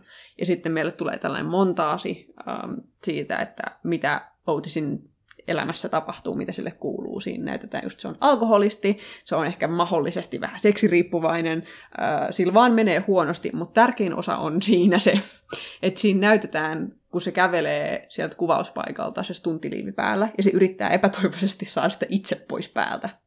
Että siinä on hirveitä vaikeuksia saada tämä sen stunttiliivi vaan jotenkin irti, ja se on just sen, äm, niin kuin, mikä tämä vaunu on, tämä trailer.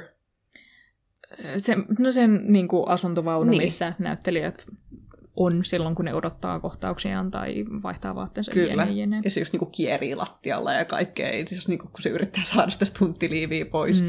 Ja sitten me myöhemmin nähdään takaumakohtauksessa. Lapsi Otis, joka on myös kuvauspaikalla. Se on televisiosarjan kuvauspaikalla. Ja siinäkin stunttiliivi, on stunttiliivi päällä.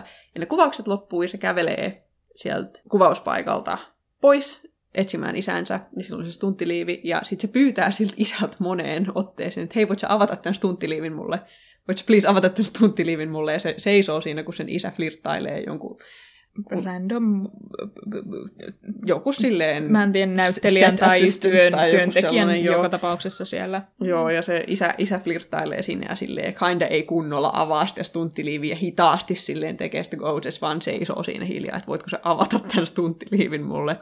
Ja mun mielestä toi oli silleen tosi hieno keino tavallaan näyttää silleen ekonomisesti, kuinka tämä lapsuuden niin kuin, apu on jatkunut, avun tarve, siis lapsuuden avun tarve on jatkunut Otisin aikuisuuteen tällä stunttiliivillä. Mm. Että niinku, aikuisenakin se vaan, niinku, sillä ei vaan ole sitä henkilöä, joka tulisi auttamaan sitä sen stunttiliivin kanssa kunnolla. Mm. Ja se stunttiliivi on hänen ongelmansa ja hänen traumansa oikeastaan, sanoisin. Mm. Traumojen stunttiliivi.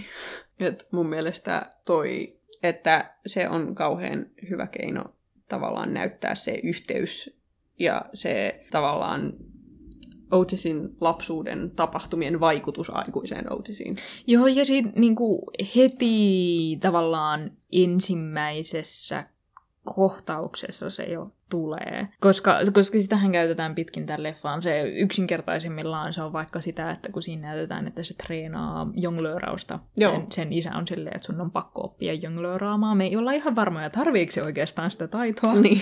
Mutta, Vai onko se vaan niinku vallankäyttöä siinä tilanteessa? Niin, koska se isä oli ö, rodeoklovni ja Joo. oli silleen, että minun pitää olla äärimmäisen hyvä jonglööraamaan jotenkin. Sinunkin pitää olla poika äärimmäisen hyvä jonglööraamaan, se on tärkeä taito. Ö, niin sitten siellä katkaisuhoidossa se on edelleen äärimmäisen hyvä jonglööraamaan. Ja se jonglööraa niillä samalla, saman, niinku, samanlaisilla sukilla, jotka on Joo. vaan kääritty. Ja, niin, kääritty pallokset, niille ei ole oikeita palloja, Mm. joten ne käyttää sukkia. Ja just, että erinäiset asiat kantautuu edelleen sinne niin kuin aikuisuuteen, mit, mitkä siellä on, oli sillä lapsella Joo, siinä on, siinä on tosi paljon tollaisia pieniä juttuja. Ja se, se tavallaan onkin se koko elokuvan ydin.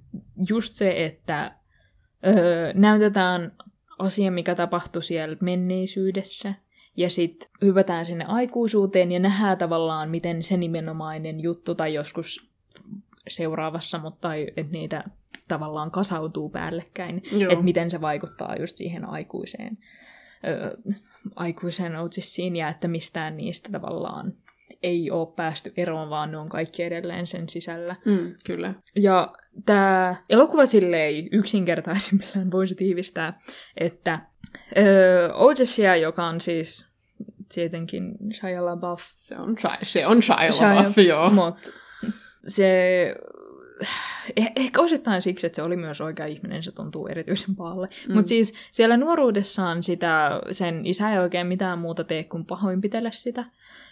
Lähinnä henkisesti. Mm, lähinnä henkisesti, joo. Mutta mut siinä tulee kohtaus kohtauksen perään, kun pientä 12-vuotiasta pahoinpidellään ja sitten hypätään ö, tänne aikuiseen katkaisuhoidossa olevaan Otissiin, joka on edelleen äärimmäisen traumatisoitunut Kyllä. ja niin kuin, ahdistunut kaikesta tästä, mitä siellä lapsuudessa tapahtui. Ja sitä kaikkia on ihan hirveän kivuliasta katsoa. Se on viiltävää. se on Joo. ihan hirveetä. Niin kuin, mulla tuntui vaan semmoinen pala kurkussa suurimman osan siitä elokuvasta. Sä itkit noin puolet ajasta. Itkin puolet ajasta. Et äärettömän raskas leffa, mikä mun mielestä on ihan hyvä mainita, että jos haluaa sellaisen niin kuin, koska jos vaikka on silleen, että silloin kun alkaa tulla Oscar-leffoja syksyllä, Joo, öö, tai Suomessa ne ehkä tulee jossain tammikuussa, jotain sellaista. joka tapauksessa, öö, niin, niin ne keskiverrosti ei ole kaikkein hilpeimpiä leffoja tässä maailmassa, Ei. ja, ja näin. Mutta sitten tämä on erityisen raskas, täytyy myöntää. Kyllä. Et, et joitain, joitain parasaittia voi periaatteessa kyllä katsoa koska tahansa, mm. mutta Niin kuin Parasitein teemat on raskaita ja karmeita, mutta ne on esitetty tavalla, jonka voi katsoa. Tämä on raskas ja karmea, ja tämä tuntuu raskalta ja karmealta. just nimenomaan. Et, ja sitten kun Parasaitis keskittyy hirveän paljon siihen elokuvakikkailuun, Joo. niin tässä se on jotenkin vaan, perustuu niin hirveästi niihin öm.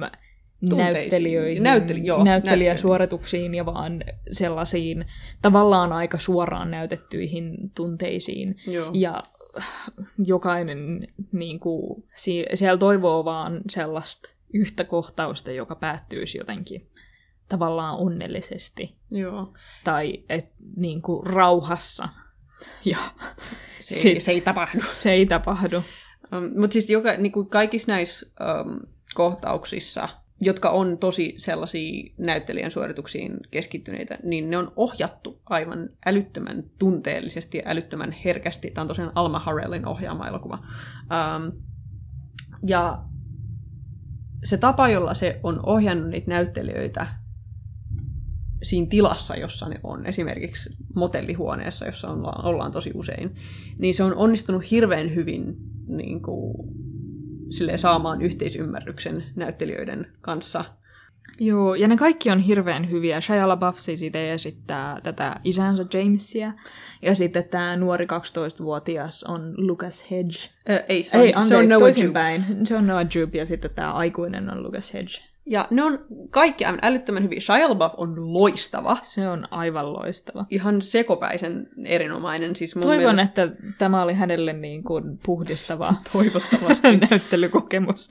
Koska siis se sen, tämä isähahmo on silleen, se on niinku melkein karikatyyrimainen, mutta se tapa, jolla Shia LaBeouf niinku pystyy jotenkin vaan sisäistämään sen hahmon ja sen tavan, jolla se sanoo ne repliikit, tekee siitä niin todentuntuisen. Vaikka se on niin tavallaan, siis se on just sellainen niin kuin, niin kuin ex-huume-ongelmainen niin kuin moottoripyöräharrastaja, jolla on paita, jossa on tissejä. Joo. ja sit sä oot vähän silleen, aa okei, okay, mutta Sehän- se sehän tuo on- sen henkiin. Sehän olisi just semmoinen, että hahmona siinä olisi liikaa asioita, että se on entinen vanki Joo. ja sit, sit se on sotaveteraani Se, sitäkin. ja, ja Rodeo Klovni, Niin, et, joka elää näyttelijäpoikansa siivellä. Niin, niin kun sä tavallaan, kuulet ton hahmokuvauksen, sä silleen, aah! et jos se olisi hahmo, niin se tuntuisi, että se olisi liikaa, mutta sit se, se saa siihen just semmoisen niin kuin, todentuntuisen, Todentuntuisen. niinku, olemuksen, vaan Joo. se jotenkin vaan täysin pystyy sisäistämään tämän fiktionalisoidun isän olemuksen, ja se on mm. ihan käsittämätöntä. Se on vaan niin uskottava jotenkin siinä. Joo, että joka kerta tuntuu pahalle. Joo, joka kerta tuntuu kovin pahalle. Kovin ähm, pahalle. Ja niin kuin just sit se heittää sellaista rasistista läppää ja kaikenlaista sellaista mm. siinä, ja sä oot vaan silleen, toi vaan, tuossa on tuo mies. Joo, ja, se, ja, ja siinä tulee just se aktiivisesti manipuloi Otisia, Mm. ja siinä tulee semmoisen, semmoinen tunne, että se osittain tekee sitä varmaan tarkoituksella, ja osittain varmaan huomaamattaan. No joo. Et, et, koska se on vaan niin jotenkin sellainen ihmisenä, että se, se ei enää edes jotenkin aktiivisesti mieti, että miten mä saisin jotenkin nyt tässä ovelasti ja näppärästi manipuloitua tuota poikaani, Joo. vaan että se ennemminkin vaan, että niiden suhde on sellainen. Joo, se niiden dynamiikka on vaan kehittynyt sellaiseksi, niin. koska tämä isä on niin, se on niin syvällä niin kuin sen omissa ongelmissaan, Niin. että se ei niin kuin näe mitään muuta. Niin. Se ei, se ei niin kuin näe niiden... Ja, ja että se on niin epävarma, koska se toistuva juttu tässä on se, että Otis vaan haluaisi, miten mä muotoilen tämän, että joku niin kuin, halaisi sitä ja koskettaisi sitä silleen, että se saisi läheisyyttä. Niin, että tavallaan sillä olisi jonkinlainen niin kuin aikuishahmo, johon luottaa. Niin. Ja sitten se yrittää pitää isänsä kädestä kiinni, mutta heti kun joku ihminen on siinä lähettyvillä, niin sitten isä tempaa kätensä mm. pois. Ja sitten Otis kysyy, että miksi me ei voida pitää kädestä kiinni. Ja sitten se isä sanoo, että se olisi, se olisi liian nössöä, että mm. ei, enhän minä nyt niin voi tehdä. Ja sitten se tekee, jos niitä, niistä kauhean etäisen, kun Otis epätoivoisesti samaan aikaan tavallaan toivoa, että se isä lähtisi pois, mutta että se ei missään nimessä lähtisi pois. Joo. Että niin kuin just tommosen, niiden suhde on kauhean monimutkainen, koska se on sen isä ja se on tavallaan läheisin toisaalta ihminen, kuka sillä on ja mm. se, kenestä se etsii eniten turvaa. Mutta sitten toisaalta Se on toisaalta myös niin kuin sen... se on, se sano, Otis sanoo, että sä olet huono isä, Joo. mutta mut se, se toisaalta ei toivo mitään muuta kuin, että se olisi vaan parempi isä. Ei, Niin. ei että se lähtisi pois, koska se on huono, vaan että se vaan paranisi. Kyllä, ja sitten se on vaan niin, se on niin käsittämättömän sydäntä särkevä kohtaus, kun tämä lapsi Otis sanoo suoraan sille isälle tämän. Ja Mm. siinä on kohtaus, jossa niinku siinä, siinä vähän niin kuin leikitään sillä, että Aa, paraneeko tämä tilanne? Oh, odotetaanpas tässä, että tässä on rauhallista dialogia. Ei. Hei, joo, se, se iskee naamalle. Joo, kyllä. Kyllä. Ja se on, se on vaan... Äh, ja siis tossakin toi, um, mulle tuli mieleen just tästä lapsi Outisin näyttelijästä. Noah Jupe on myös ihan älyttömän hieno tässä elokuvassa. Se on. Joo. hirveän hyvä lapsinäyttelijä. Ja mun mielestä se tulee parhaiten oikeastaan, no siis se tulee parhaiten esiin siinä, kun se näyttelee Shia LaBeoufia niin kuin vastapäätä, että ne on, Joo. ne on tekee Ne on, kanssa. joo, ne on selkeästi harjoitellut juttunsa Kyllä. silleen, että ne on löytänyt, Ihan. että ne toimii äärimmäisen hyvin kaksikkona ja Kyllä. Niin kuin niiden yhteisen jutun uskoo. Kyllä, ja sitten mulle niinku siitäkin, kun se on tavallaan niissä dialogikohtauksissa, mutta sitten niissä niinku kohtauksissa, jossa se on FKA Twigsin hahmon kanssa, ähm, että kun tosiaan mainittiin siitä, kuinka se vaan haluaisi jonkinlaista silleen läheisyyttä joltain luotettavalta aikuiselta, niin FKA Twigs äh, tosiaan näyttelee äh, tämän niiden motellikompleksin yhtä asukasta, jonka niin kuin vihjataan olevan seksityöläinen. Niin kuin oletan, sitä ei sanota suoraan, mutta siinä, siinä vihjataan tätä. Ja siinä tulee sellainen hetki, jolloin niin kuin, ne lähestyy toisiaan. Öö, siinä on parikin kohtausta. Yksi on illalla, kun ne on sen motellikompleksin uima-altaalla. Ja tämä hahmo lähestyy Outisia. Ja sit sä oot silleen, voi ei, tuleeko tämä nainen niin kuin, hyväksi käyttämään tätä lasta. Uh, Mutta sitten ne on molemmat sen verran yksinäisiä ja läheisyyden kaipuisia, että ne vaan on siinä hetken Mm. lähellä toisia. Ja se on, se on, Ja se on niin herkkä ja se on niin surullinen ja hienosti näytelty kohtaus, että mun mielestä niin kuin Noah Jupe on myös siinäkin ihan älyttömän hieno tavallaan se, että se on Joo. noin nuorena näyttelijänä niin kuin kykenee jotenkin tuomaan esille sellaisen haavoittuvaisuuden siinä. Ja joka kerta, kun ne vaan halaa toisiaan, niin se särkee sydämen. Se mikä ehkä kertoo osittain siitä just lopusta elokuvasta. Että niinku se, että sitä, se, se Outis saa edes vähän läheisyyttä, niin se on jotenkin hirveän sydäntä särkevää just nimenomaan siksi, että se kaiken muun ajan ei saa. Kyllä. Ja se ei mitään muuta haluaisi. Sen takia, se, se, se, se muuten miten sitä näytetään hirveän hyvin on se, että tota, Otis haluaa polttaa kovasti tupakkaa. Mm, joo. Ja silloin kun sitä niin kuin ahdistaa, niin sitten se polttaa tupakkaa. Mutta osittain se liittyy siihen, että sen isä polttaa tupakkaa myös, kun sitä ahdistaa. Se on niinku asia, joka niillä on y- yhteinen. Niin.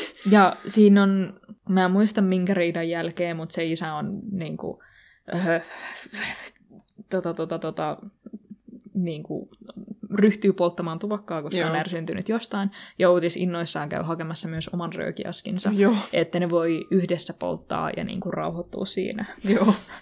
Joo. Ni, niillä olisi tämmöinen Niinku yhteinen, Yhteinen, rutiini tai niin. niin. silleen rituaali ikään Ja, kuin. ja silloin, kun, silloin, kun se isä polttaa tupakkaa, niin se on yleensä hyvin rauhallinen, niin sitten ne hetket on myös jotenkin semmoisia, että niillä on jot- yhteys ja myös semmoinen hyvin rauhaisa yhteys. Mm. Ja oikeastaan tosta silleen sen isän niinku tosta, tosta tosi hauraasta niinku yhteydestä, joka niillä on, Mm. niin tulee taas palaan kohtaukseen FKA Twigsin kanssa, että isä on ollut taas niin kuin, yön poissa jossain, siis se oli strippiklubilla ja se oli. Joo. ostanut huumeita sieltä, sitten tulee aamulla takaisin.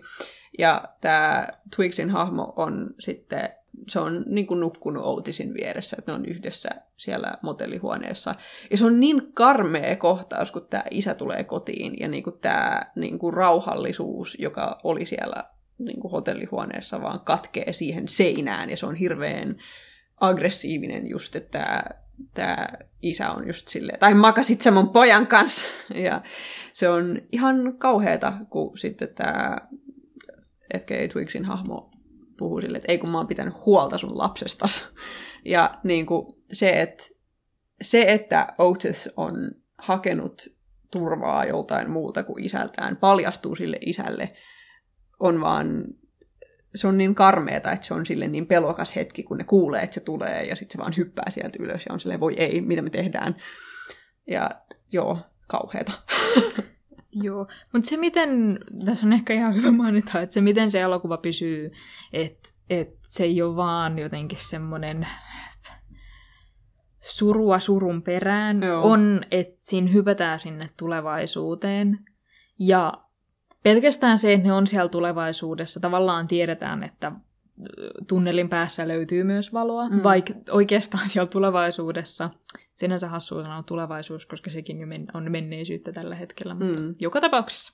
Ö, tulevaisuudessa, niin kuin, vaikka sillä hetkellä Otisilla ei menisi niin hyvin siellä katkaisuhoidossa, mm. niin koska tämä elokuva on tullut ulos, niin me tiedetään, että eiköhän tämä pikkuhiljaa tämä paraneminen Joo. tästä lähde tälle ö, Otisille Joo. siellä. Öm, minkä takia sen jotenkin kestää ja se, se ei ole ainoastaan vaan jotenkin täydellisen murtava. Mutta mikä toisaalta tekee siitä myös öö, raskaan, koska niin kuin, jos, jos on vaan jotenkin semmoinen niin kuin tasaista kamaluutta alusta loppuu, mm. niin sit se vaan niin kuin, turruttaa. turruttaa. Mutta koska siinä tiedetään, että se muuttuu paremmaksi, niin sitten toisaalta se myös vaikuttaa siihen, minkä takia ne surulliset hetket tuntuu sitäkin surullisimmilta. Joo, kyllä. Ja niin kuin se mun mielestä taas toinen symbolinen keino, jota ne käyttää tässä elokuvassa kauhean hyvin, joka niin kuin viitoittaa sitä Otisin paranemista mun mielestä, on se ähm, on kana. Äh, Joo, symbolinen kana. Symbolinen kana. Äh, ja tosiaan tämä kana oli osa Otisin isän Rodeo Clovny-esitystä, äh, Henrietta nimeltään. Ähm, ja sitten aikuisen Otisin siellä katkaisuhoidossa on kanoja. Ja se hoitaa niitä kanoja siellä aina välillä. Mä pohdin sitä, oliko se kana aluksi vapaa siellä katkaisuhoidossa? Ei, Ei se, oli, se, oli se oli aina häkissä. Se oli häkissä, sitten se symbolisesti ilmestyi Otisille vapaana, ja sitten se palasi sinne niin kuin katsomasta sinne häkille myöhemmin. Niin. Mutta sitten niin kuin, mun mielestä se kanan vapautuminen siinä elokuvan lopussa, joka on tietenkin symbolinen kanan vapautuminen on myös... Tuo ei selitä mitään.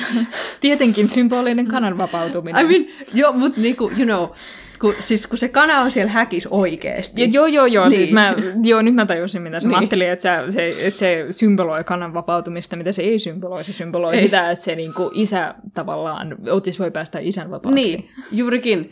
Juurikin, tätä mä tarkoitin.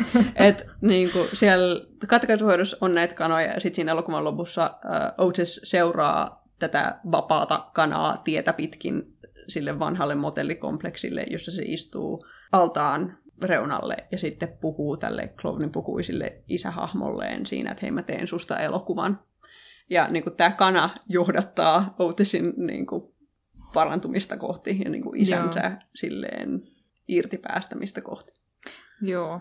Eikö sen, sen takia mä pohdin, että oliko se aluksi vapaana, koska se tavallaan se kana pistettiin häkkiin. Mm niin sit se, et se, sitä tavallaan voi tarkastella just Joo, niin, suljetussa tilassa. Niin mä, mulla tuli semmoinen, että koska me nähtiin nämä vaan kerran, että äm, ehtikö se niin kuin, olla ensin vapaana siinä ja sitten ne vasta sai sen tavallaan sinne. Joo, kyllä. Äm, tota, tota, tavallaan turvallisesti häkkiin, että se ei, se ei pysty tehdä häkkiliikkeitä. Mutta joo, kyllä, että kun Otis vierailee siellä kanahäkin luona ja sitten lopulta kun se kana pääsee sieltä vapaaksi, niin sä tiedät, että ah, okei, okay, muutos on tapahtumassa tässä. Ja se toimii mun mielestä hirveän, hirveän hienosti. Ihan äärimmäisen upea ja hyvin ohjattu. Ja kaikki vaan se, miten, miten mennyttä ja tulevaa peilataan siinä. Siinä on tosi upea kohtaus, missä Otis huutaa metsässä menneessä ja tulevassa. Joo. Ne huudot on kovin erilaisia, mutta tavallaan ne tuntuu toisaalta hyvin samankaltaisilta, vaikka se on paljon toiveikkaampi se huuto siellä lapsuudessa ja mm. se on ihan täynnä epätoivoa se huuto siellä ö, tulevaisuudessa. Mutta sitten ne on kuin semmoinen tunteiden pärskyminen pihalle ja mihin jotenkin ollaan päädytty sieltä Kyllä. menneestä. Ja mä haluan vielä mainita tosiaan Lucas Hedgesin, joka näyttelee tosiaan aikuista Otisia, käsittämättömän hyvin onnistunut omaksumaan Shia LaBeoufin maneerit Joo. ja sen äänen, koska siis mä olin silleen, mä en näe Shia LaBeoufia, mutta mä kuulen hänet. Et siinä tuli sellainen, a, tämä tyyppi on niinku oikeasti silleen tarkkailu sitä, kuinka Shia LaBeouf liikkuu, kuinka se puhuu, niinku kadensseja, Joo. nopeutta, kaikkea. Mä olin silleen, wow, okei. Okay. Niinku, Mun, mun lemppari oli, öö, koska siis Transformereissa toi Shia LaBeoufhan tekee hirveästi no no no no no no joo, no. joo. Niin, niin sit se pieni pätkä, mitä siinä näytetään, kun se on se stunttiliive joo, päällä, ihan niin sit se ihan alussa on no no no no no. Ja mä olin heti silleen, ah, nice touch! Niin, niin kuin, hauska pieni yksityiskohta. Kyllä. Et ylipäätään vaan hirveän hyvin kasassa oleva elokuva siitä huolimatta, että kun sä kuulet, miten se on kasattu, niin voisi olettaa, että tämä ei välttämättä toimi hirveän hyvin, mutta se toimii kauhean hyvin. Joo, tai että se, se on just saatu se struktuuri siihen niin kuin hirveän hyvin toimimaan ja sitten sen ohjauksen avulla se tuntuu silleen eheältä, mutta silti semmoiselta niin kuin just, että se ei ole selkeä tarina, vaan enemminkin vaan muistoja, mutta kuitenkin tarpeeksi jotenkin jäsennelty, että se on selkeä. Ja sitten siinä on kuitenkin semmoisia niin kuin just ö, vähän symbolisia Yliluonnollisuus on aina symboleikas vähän väärä sana, mutta mm. semmoisia niin kuin, unenomaisuuksia. Joo. Et vaikka se isä Klovniasussa siinä lopussa, Joo. tai että ne kaikki, kaikille kehotetaan, että ne vois kutoa siellä katkaisuhoidossa. Ja Oates epätoivoisesti välttelee tätä kutomista. Kyllä. Ja sit siinä sen sijaan, että se, se esimerkiksi jonglööraa näillä sukilla Mm. ja sen, sen pöydälle vaan niin kuin, öö, ihan kuin niille joka kerta mukaan annettaisiin uudet langat, millä, Joo. millä ne vois kutoa seuraavat sukat. Että ne lanka, langat vaan kasaantuu siihen Joo, pöydälle. kyllä. Oli jotenkin, toi, toi semmoista unenomaisuutta ja kertoo, että tämä tilanne ei todennäköisesti ole niin oikea. oikea, Joo. ja että miten se välttelee jotenkin semmoista pysähtymistä vaan. Joo, että se, se, Ja- niinku, se välttelee niinku niiden sen ajatusten kanssa olemista Niin. ää, silleen aktiivisesti, että en mä tarvit tota. Ää, ja sitten mun mielestä se kohtaus toimii erityisen hyvin sen takia, että sillä on se pingispöytä spesifisti, jonka päällä on se lankarönkkiö. Mm. Ja sitten siellä alla on se kana. Joo. että se, se kertoo, että minkä, minkä takia hän ei halua kutoa. Mm. Kana on kaiken takana. Kana on kaiken takana.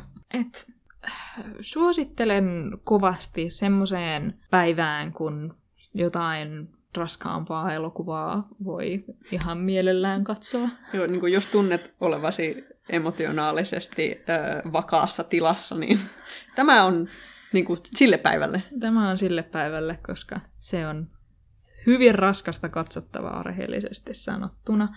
Mutta sitten toisaalta äärimmäisen niinku, hieno emotionaalinen tarina, jo, jo, joka kertoo ymmärryksestä. Ja siinäkin Anteeksi annosta. anteeksiannosta just, että tai, tai just sellaisella tavalla anteeksiannosta, että ymmärretään sitä isää. Siinä, siinä näytetään, kun se käy kokouksissa, missä se puhuu, että Joo. kuinka traumatisoitunut se on. Ja tavallaan ymmärretään sitä isän traumaa. Ja ymmärretään jotenkin semmoista väkivallan kierrettä. Joo, kyllä, se on tosi iso osa tätä oikeastaan, joo. Ja sitten hyväksytään, että näin on, mutta että se on ihan kamalaa. Että tavallaan ei sitä tarvi antaa anteeksi, Joo, mutta sen, se ei, ei sitä poiskaan saa jotenkin, näin on. niin kuin, sitä ei voi, voi jotenkin vaan välttää, vaan se pitää hyväksyä.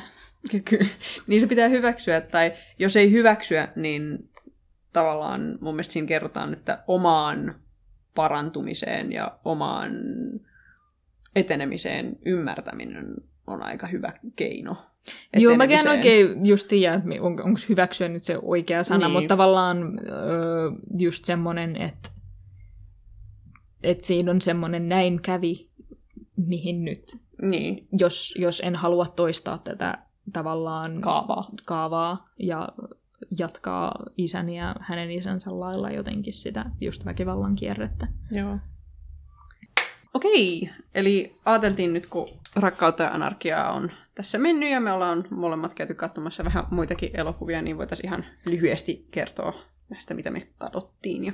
Joo, siis ähm, nämä kolme, mistä me puhuttiin aluksi, niin me molemmat nähtiin. Joo. Ja sitten me molemmat nähtiin sen lisäksi kaksi leffaa, joita toinen ei nähnyt. Joo. Joo. Ähm, Okei, no mä voisin aloittaa. Äh, mulla on sille kohtuu tiiviisti. Ähm, mä kävin ekaksi katsomassa, oliko se nyt 18. päivä, tällaisen dokkarin kuin Coded Bias, ähm, joka on ohjannut Shalini Kantaya, tullut tänä vuonna ihan upo uusi dokkari. Ja se suurimmaksi osaksi keskittyy tota, tekoälyyn ja kuinka tekoäly vaikuttaa meidän elämään. Ja sen keskellä on äh, Joy Buolamwini, joka tuli kohtuukuuluisaksi siitä, että se tajus, että kasvojen tunnistussofta ei tunnista tummempia kasvoja. Mm. Että kasvojen tunnistussofta toimii suurimmaksi osaksi vaan valkoisille ihmisille ja useimmiten myös miehille. Ja se alkoi sitten tutkimaan kasvojen tunnistuksen ja muunkin tekoälyn rasistisia ennakkoluuloja, koska kun sä ajattelet, että hmm, tekoäly, se on täysin puolueeton ja se on kone, ei silloin niin kuin, ajatuksia asioista, mutta tämä on väärässä. Ja tämä suurimmaksi osaksi keskittyy siihen, ja sitten siinä kerrotaan myös muista tapauksista maailmalla, miten tekoäly vaikuttaa ihmisten elämään äm, epätasa-arvoisesti. Että just silleen rodullistetut ja niin kuin köyhemmät ihmisryhmät esimerkiksi kär- kärsii tekoälyn ja kasvojen tunnistuksen äm, käyttöönotosta. Ää, et Mm. Esimerkiksi... joo. Toisaalta, eikö vaan pohdin sitä, että tavallaanhan me ei haluttaisi sitä, että tietokoneet tunnistaa meidän kasvot. Mm. Niin, niin sitten me jää jotenkin pohtimaan sitä silleen, että missä kaikessa niitä käytetään. Sä olit kyllä just menossa siihen, että miten, miten ne jää tota altavastaajaksi tässä hommassa ja mihin se silleen jotenkin vaikuttaa, että se on ongelma, että niitä ei tunnisteta. Joo. Muuta kuin se, että se on puhelinnäyttö ei avaudu, kun sä laitat sen sun nenän eteen, joka Kyllä. niin kuin Johanne tietää meidän sormenjäljet jänne, että Näin on. Et, joo, siis tässä oli tosi iso osa siinä oli, että kasvojen tunnistus toimii tota, negatiivisesti poliisin käytössä tosi paljon. Ää, ja ylipäätään valvonnassa. Mm. Ähm, ja siinä oli tosi hyytäviä esimerkkejä siitä, että siinä oli äm, tällainen aktivistiryhmä Lontoossa kuin Big Brother Watch, jotka tutkii kasvojen tunnistuksen ja tekoälyn äm, käyttämistä silleen valvonnassa ää, Britanniassa. Ja ne tarkkaili tällaista poliisipakua, jolla oli kasvojen tunnistuskamerat kokeilussa Lontoossa. Ja siinä oli ihan hirveä tapaus, jossa yksi niistä kasvojen tunnistus niin arkistoista tunnisti yhden 14-vuotiaan mustan pojan kasvot väärin. Joten tämä poika käveli tämän auton ohi ja poliisi pysäytti sen ja etsi sen vaatteista asioita, koska se oli tunnistanut sen rikollisena, tämän 14-vuotiaan kouluun kävelevän pojan. Että se on niinku tollasta, koska niinku, mustia ja ruskeita kasvoja ei tunnisteta näissä softissa samalla tavalla kuin valkoisten miesten kasvoja esimerkiksi. Niin. Niin siinä tapahtuu just tollaisia tapauksia. Tai just esimerkiksi Jenkeissäkin oli, siinä dokkarissa oli toinen haastattelu, jossa oli nainen, joka oli äh, niin kuin, päässyt vankilasta, se oli ehdonalaisella. Mm. Ja se joutui kerran viikossa ilmoittautumaan sen niin kuin, ehdonalais Valvojalle. valvojalle. Et joutui ilmoittautumaan kerran viikossa sen valvojalle. Siitä huolimatta, että sillä oli hirveän hyvä rekisteri sen jälkeen, kun se oli päässyt vankilasta. Se ei ollut tehnyt mitään rikkomuksia. Ja tämä johtui pääosin siitä, koska oikeus käytti siellä tekoälyä niiden rekistereiden niin kuin, lajittelemiseen. Ja koska hän on afroamerikkalainen nainen, niin hänelle määrättiin koneella se, että sen piti käydä sen valvojalla kerran viikossa, vaikka ihmiset, joilla on huonompia rekistereitä kuin hänellä, joutui käymään harvemmin. Hmm. Et se oli tollasta suurimmaksi osaksi. Ja se oli tosi karmaisevaa oikeastaan. Kun sitä kattoi, niin tuli sellainen niin kuin fiilis, että halusi poistaa kaikki tilit jokaiselta nettisivulta, jonka sä omistat, peittää jokainen kamerateipillä. Niin kuin, siinä tuli vaan sellainen ihan hyytävä, niin kuin me asumme globaalissa poliisivaltiossa, kiitos, voi ei. Niinhän me asumme.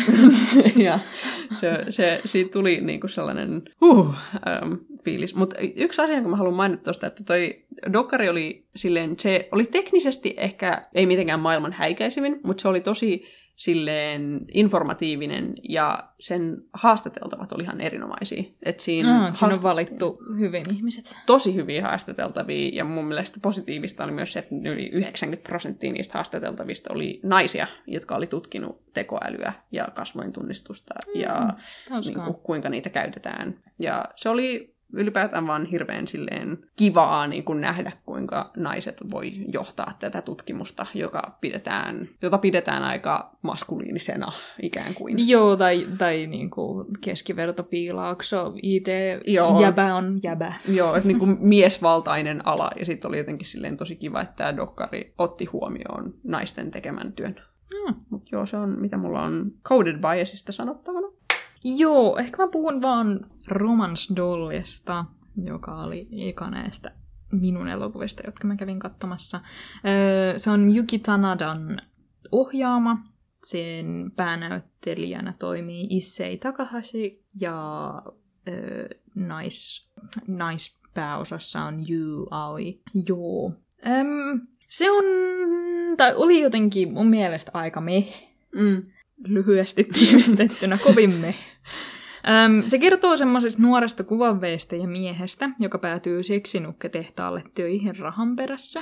Mutta sitten se innostuukin siitä alasta. Okay. Se, on, se, on, se innostuu siitä silleen hyvin tyynesti. Tämä on siis japanilainen elokuva, mikä ehkä osittain ehkä selittää tätä. Öm, joten siinä ei ole semmoista, se intohimo näkyy siinä, että se hiljaa tekee töitä. Et siinä ei ole sellaista niinku taide monta asiaa, jossa se vaan on Ei. silleen wow. Ei. Sen, sen, sen niin kerran näytetään tekevän sitä kuvanveistoa, että se niin veistää yhdet tissit ja sitten sille annetaan huonot arvosanat niistä. Että ollaan, nämä ei ole yhtään aidot. Ja mulla tuli semmoinen, että ehkä niiden olisi pitänyt palkata nainen. Oh. oh. Sillinen henkilö. niin, mutta joka tapauksessa. Öö, Sitten öö, tämä päähenkilö, jonka nimi on Tetsuo. Niin. Tetsuo työkaverinsa kanssa huijaa nuoren taidemallinaisen Sonokon antamaan heille rinnoistaan muotit, siksi että nämä, nämä Tetsuon rinnat oli niin huonot. Tietenkin. Tietenkin. Öm, väittämällä näiden rintojen siis olevan, tai rintamuottien olevan lääketieteelliseen tarkoituksiin. Ja koska Bääjäpä ei ole koskenut naisen tissiä kolmeen vuoteen, he pyytävät, voiko hän koskea Sonokon tissiä. Jälleen kerran, olisiko ne voinut palkata naisen? What a setup. Wow. I know. Öm, varsinkin kun ne oli niinku realismin perässä. Niinku naisella on vähintään se mallikappale aina mukana. No niin, joka tapauksessa mä lopetan tästä puhumista. okay. Ja paljon enemmän kokemusta tissien, kokemusta tissien koostumuksesta. Mm. Ne voi koskea sitä minä hetkenä hyvänsä. No on, niin, joka näin on. tapauksessa. Näin on. Joo, tästä tissikosketuksesta pääjäpä jotenkin kokee ihastumisen tunteen ja sitten pyytää Sonokon ulos. Of course. Ja Sonoko jostain syystä sanoo, joo, käyhän tuo, koska Sonoko on quirky sillä tavalla. Ö, Sitten ne menee naimisiin, hypätään neljä vuotta eteenpäin sanoen, että pää- pääjäpä teki vaan kovasti töitä tämän koko ajan. Että ne päätyy sellaiseen niin kuin Sonokoon kotiäitinä ja pääjäpä vaan tekee töitä suhteessa. Tai itse asiassa me tiedetään, onko se kotiäitinä, varsinkin niillä on lapsina, niin se ei voi olla äiti. Mutta sen ei ainakaan näytetä käyvän töissä. Mikä on ihan normaalia eikä siinä mitään, mutta neljä vuotta. Se on kyllä vähän hyppy, joo. Tai, sille, tai sitten se, tai sit se teki just niin kuin, äh, nyt mä en tiedä kuinka pahasti mä menen opetukseen tällaiseen. Niin kuin, joka tapauksessa ö, naiset monesti päätyy semmoisiin töihin, että ne, ne, kun miehet on töissä yhdestä yhteentoista illalla, niin sitten naiset voi olla töissä just siihen neljään päivällä, koska ne tekee semmoisia niin sanottuja osa-aikatöitä, mm. josta saa vähän vähemmän palkkaa, eikä niistä saa eläkettä ja muuta sen sellaista, mutta sitten ne työtunnit on toisaalta lyhkäisempiä. Mm. Et sanonko periaatteessa saattaa tehdä sellaista, mutta me, lähinnä nähdään se silloin, kun se on öö, tämä Tetsu Tetsuo tulee kotiin töiden jälkeen ja sanoo, kun on tehnyt sille ruokaa. Joo, joo. Koska hän on hyvä vaimo. No, joka tapauksessa neljä vuotta menee eteenpäin. Pääjäpä teki vaan, tai ehkä mä sanon, että Tetsuoksi enkä Pääjäpäksi. Mun muistiinpanoissa se on vaan Pääjäpä. se, se teki töitä sen koko ajan. Niiden suhde on kovin etääntynyt. Ne ei enää oikein puhu toisilleen ja lähinnä vaan riitelee yhdessä. Ah. Ja Sonokolla on traaginen salaisuus. Se Tetsu on ehdottomasti tämän elokuvan päähenkilö, ja se on enemmän semmoinen miehen matka, joka olisi mun mielestä ihan fine, jos siinä keskityttäisiin niihin nukkeihin. Mm. Koska ne nukat oli mun mielestä oikeasti ihan kiinnostavia. Mun mielestä joka kerta, kun näytettiin, miten niitä nukkeja tehdään, niin mun mielestä se oli ihan Huh. kiehtovaa. Ja sitten ne teki niinku erilaisia kokeiluja, että ne sa- sais sen tota, tota, tunnun oikeanlaiseksi. Ikinä se ei näyttänyt ihan täysin oikealta. Mut, mut toisaalta ne myy fantasiaa. Ne, Niin. ne puhuu kauheasti realismista, mutta ei ne kyllä ihan realismia hakenut. Niinku. Ja et, et siinä on semmoinen niinku just tietty, tietty viistejä taustalla ja semmoinen, että siitä niinku, tai eh, artesaani olisi ehkä se oikea. Artesaani. Että semmoinen niinku se artesaanityö siinä ja niinku, miten, miten niitä nukkeja tehdään, niin se mm. oli kauhean kiinnostavaa. Ja sitä näytettiin niinku, aika paljonkin. Joo. Mutta sitten sen elokuvan pääjuttu oli kuitenkin ö, Tetsuan suhde Sonokon kanssa. Ja sen mä koin aika tylsäksi, varsinkin kun Tetsuo ei ole erityisen kiinnostava. Uh, Se vaan niin kuin silleen lipuu hetkestä toiseen ilman sen jotenkin kummempia mietteitä. voitet sua. Ja sitten se työnnetään eri tilanteisiin ja se on joka hetki vähän silleen, jaha, näinkö on? Haa. Ja niin sit, sit kun Tetsu oli jotenkin yhtä kiinnostava kuin tiskirätti, niin sit se vähän, mä, mä, jos joku samaistuu hirveästi Tetsua, joka tän näki, niin mä olen syvästi pahoillani. Ja sitten taas Sonokosta ei tiedetä ihan hirveästi muuta kuin, että se on tota, tota, vähän perverssi sellaisella tavalla, että se alkaa deittailemaan tyyppiä, joka just koski sen tissiä ja sen jälkeen sanoo silleen, että mä tykkään susta. Yeah, I mean, you do you, Sonoko. Näinpä. Ja siis, ja tota, tota, ja sit just, koska niiden suhteessa lähinnä näytetään sitä, että ne, ni, niissä on, siinä on ihan, olikohan kaksi vai ehkä maks kolme kohtausta, jossa ö, Sonoko ja tämä Tetsuo niin kun, tekee jotain muuta kuin riitelee tai harrastaa seksiä. Mm. Joten niiden suhde jää sillä lailla vähän laihaksi tällä meille niin kuin yleisössä. Että se niin kuin, ei siinä, nämä kaksi asiaa voi myö, myös kertoa jotenkin silleen niin kuin niiden intiimistä yhteydestä. Mutta sitten se ei kyllä tuntunut siltä. Vaan että sitten se jäi vaan semmoiseksi, no noilla on tota himoa tossa ja sitten on noita riitoja, mutta Äh. niin kuin, minkä takia te oikeastaan ootte yhdessä? No kyllä, kyllä te vissiin ihan tykkäätte toisistanne, mutta tota, ei tämä nyt ole jotenkin vuosi, vuosisadan suurin rakkaustarina kyllä. Ja sitten koska sen vuosisadan suurimman rakkaustarina olisi tarkoitus pitää se elokuva kasassa, niin sitten sit kun se ei ihan tuntunut sille, niin sitten se, sit se jäi vähän valjuksi siltä osin. Mm. Ja sitten sit tietenkin oli just se, että Sonoko, sen, sen kaksi piirrettä oli se, että se oli hyvä vaimo ja, ja että se tykkäsi harrastaa seksiä. Ja se oli siinä. se oli siinä. Ja sitten sit, tässä on tietenkin vähän semmoinen, niin kuin, että onko näissä kahdessa asiassa mitään eroa. Okei, siinä myönnetään, Sonoko myöntää, että se itse asiassa kerran petti tätä miestä, mutta se mies pet- petti myös Sonokoa, että niillä on jotain, jotain yhdessä konfliktissa. Ne, se Tetsu on niin silleen, jaha, siinäkin hetkessä, niin sit se oli, se oli, se oli, no on se vähän vihainen Sonokolle. Ja sit Sonoko on silleen, niin, mutta säkin teit. Ja sit se on, oho, Oho, Koska niinpä muuten. voi Tetsu on ei. vähän tahvo sillä lailla. Mutta joka tapauksessa, öm, Uskotko sä, että tässä on niinku joku viesti?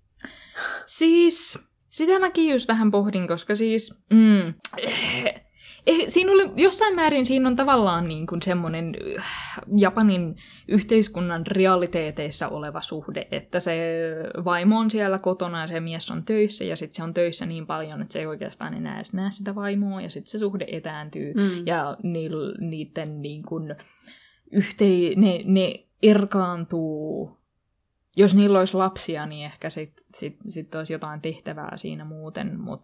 Ja sitten kun niiden suhde alkaa valheella, että se valehtelee sille, että että se ei käytä sen rintoja seksinukkeen, vaan me, niin kuin lääketieteellisiin tarkoituksiin ja hyvään. Ja sitten sit ne molemmat pettää toisiaan.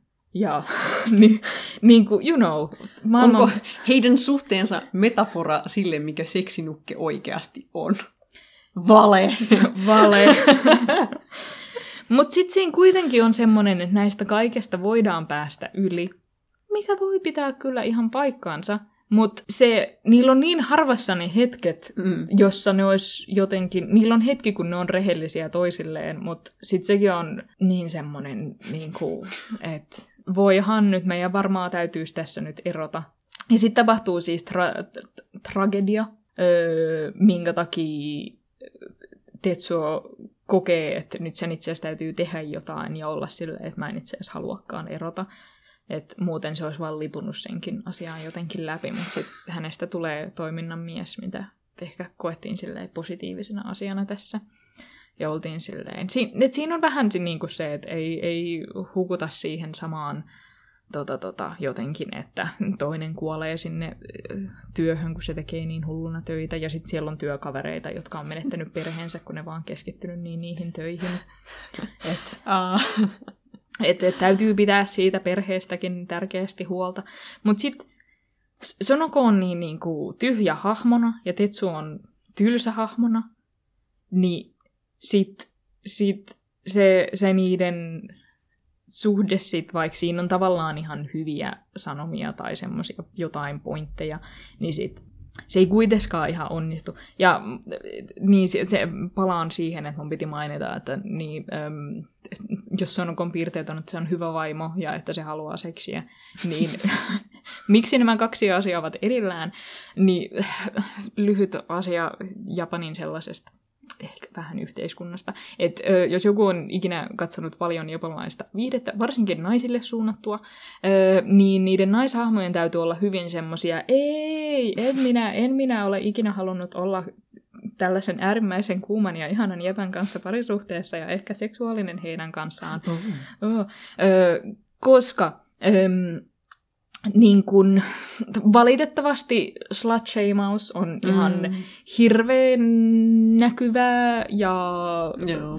voimakasta siinä kulttuurissa ja naisten vähän niin kuin oletetaan olevan ö, viattomia ja silleen... Et, et, puhtaita. Puhtaita ja just, että jos jotain halutaan, niin sit se pitää sanoa epäsuorasti. Mm. Ja sitten se pätee myös hirveästi viihteessä, että mm. sit se tuntuisi liian etäännyttävältä, jos ne päähämät olisi silleen, joo, ehdottomasti, kyllä. ö, joten sitten hirveän paljon viihteessä on just sitä, että nämä naishahmot on hirveän passiivisia mm. ja mieshahmot paljon aggre- aggressiivisempia.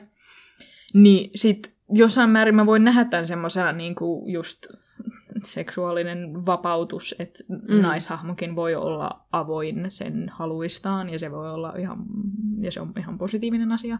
Mutta sitten koska se on muuten niin kauhean tyhjä hahmo, niin sit, sit se ei, että vaikka siinä olisi haettu jotain hyvää, niin sit se se tuntuu niin vaan vähän hukkuu sinne. Hukkuu sille, vähän joo. siihen ja sitten siitä tulee vaan vähän semmoinen, no tämä on silti vähän semmoinen pornofantasia toisaalta. Hmm. vaikka mä näen, että tässä on yritetty tavallaan mm, okay. ehkä jotain hyvääkin. Ja tämä on, tää on naisohjaajalta ja tämä on naisen niin, kirjoittama, okay. että musta tuntuu, että tässä on enemmän pyritty semmoiseen niin kuin, öö, että tässä ei tuomita ja hyväksytään, että parisuhteet on vaikeita ja siellä voi olla toistensa pettämistä, mutta silti palataan yhteen, mutta kun siellä on lähinnä vaan sitä valahtelua ja, ja, ja sitten se ainoa tapa, miten ne on jotenkin yhteydessä toisiinsa, on se seksi, niin mm. sitten se on ihan silleen... Ei et, ideaalia. Ei ideaalia. et, jos, jos ne olisi vaan tehnyt niitä nukkeja, ja sitten ne olisi vaikka palkannut sinne toisen, toisen tekijän, joka olisi ollut vaikka naishenkilö, ja sitten ne olisi voinut pohtia niitä tissejä yhdessä, niin ehkä mä olisin sitten tykännyt tästä enemmän, mutta sitten koska siinä oli semmoista parisuhdedraamaa tuolla, joka oli kauhean valjuu, ja sitten nukkien, nukkien tekemistä sit vaan se kolmasosa siitä, niin sitten mä olisin halunnut, että sitä, se olisi keskittynyt enemmän nukkeihin. Nuket oli ihan kiehtovia. Mielenkiintoista. Ja sitten tämä loppui ihan tosi huonosti. Oh, no, no. en sitä spoilaa, mutta se loppu oli ihan tosi kökkö. Eli niin kuin generally ei menestys. Mä, ei niin kuin, mä niin kuin tykkään siitä, että sulla on vaihtoehtoinen silleen, että jos ne olisi pohtinut niitä tissejä yhdessä, niin sitten olisi ollut parempi. Joo, ja siis Sonoko on silleen, että mä haluan tavallaan osallistua tähän, mutta se osallistuu vaan mallina. Mm, ja sitten se on tavallaan silti hirveän yksipuolista. Joo, joo, joo. joo. Sinun toinen. Minun toinen, toinen elokuvani, jonka minä näin tänään, um, on sellainen kuin Sok Sok, joka on Ray Youngin ohjaama 2019 elokuva, joka on Hongkongista. Ja tämäkin on, mä huomasin muuten, että tosi iso osa elokuvista, kun me katsot, jota me katsottiin, on ollut niin kuin empa, niin kuin empatiaan perustuvia. Mutta siis tämä erityisesti Sok Sok on tosi empaattinen, aika silleen herkkä elokuva kahdesta ikääntyvästä hongkongilaisesta miehestä, jotka on ollut kaapissa koko elämänsä ja ne rakastuu toisiinsa. Ja niillä on molemmilla perheet ja ö, lapsen lapsia ja ne sitten joutuu näkemään toisiansa salaa ja tälleen. Ja se on vaan myös kauhean tunnelmallinen ja silleen myötätuntoinen elokuva. Um, et siinä, siinä, siinä niin aloitetaan silleen, että siinä on päähenkilö, jonka nimi on Pak, jota näyttelee Taibo. Um, ja siinä näytetään, kun se hakee tätä lapsen, la, lapsen lastaan koulusta ja sitten se menee kotiin ja sitten vapaa-aikanaan, ää, silloin kun hän on pois, poissa kotona, koska hän on taksikuski, ää, niin kruisailee puistoissa just tällaista etsii niin kuin, silleen seksiseuraa. Ää, ja sitten se törmää hoihin, jota näyttelee Ben Yuen, joka on muuten loistava. Ben Yuen oh. on aivan erinomainen tässä elokuvassa. Ähm, ja sitten ne törmää toisiinsa, ne istuu penkillä ja Hoi sanoo siinä, että mitä jos me oltaisiin ystäviä ensin? Ja sitten siitä alkaa tällainen niin kuin, tarina, jossa ne tutustuu toisiinsa ja ne kyllä niin kuin, käy näissä silleen homomiesten kylpylöissä, et cetera, mm. ja tällaista. Mutta ne lähenee kauheasti, ne rakastuu toisiinsa kovasti ja se on tosi silleen, mä oon käyttänyt sanaa haavoittuva miljardi kertaa tässä jaksossa, mutta on tosi haavoittuva elokuva. Ja siinä vaan mun mielestä mielenkiintoisinta on se, että mä, mä luin Ray Jungin yhtä haastattelua, josta se puhui tästä, että tämä kirja perustuu, ei kun siis tämä elokuva perustuu kirjaan, ää, joka on kokoelma haastatteluja, mm-hmm. ää, jossa on haastateltu hongkongilaisia homomiehiä ja vielä erityisesti vanhempia ikääntyneitä. Mm-hmm. ja siinä haluttiin korostaa tavallaan sitä tosi kiinalaista näkökulmaa mm. perheeseen ja niin kuin, mm. mitä menestys on. Mm.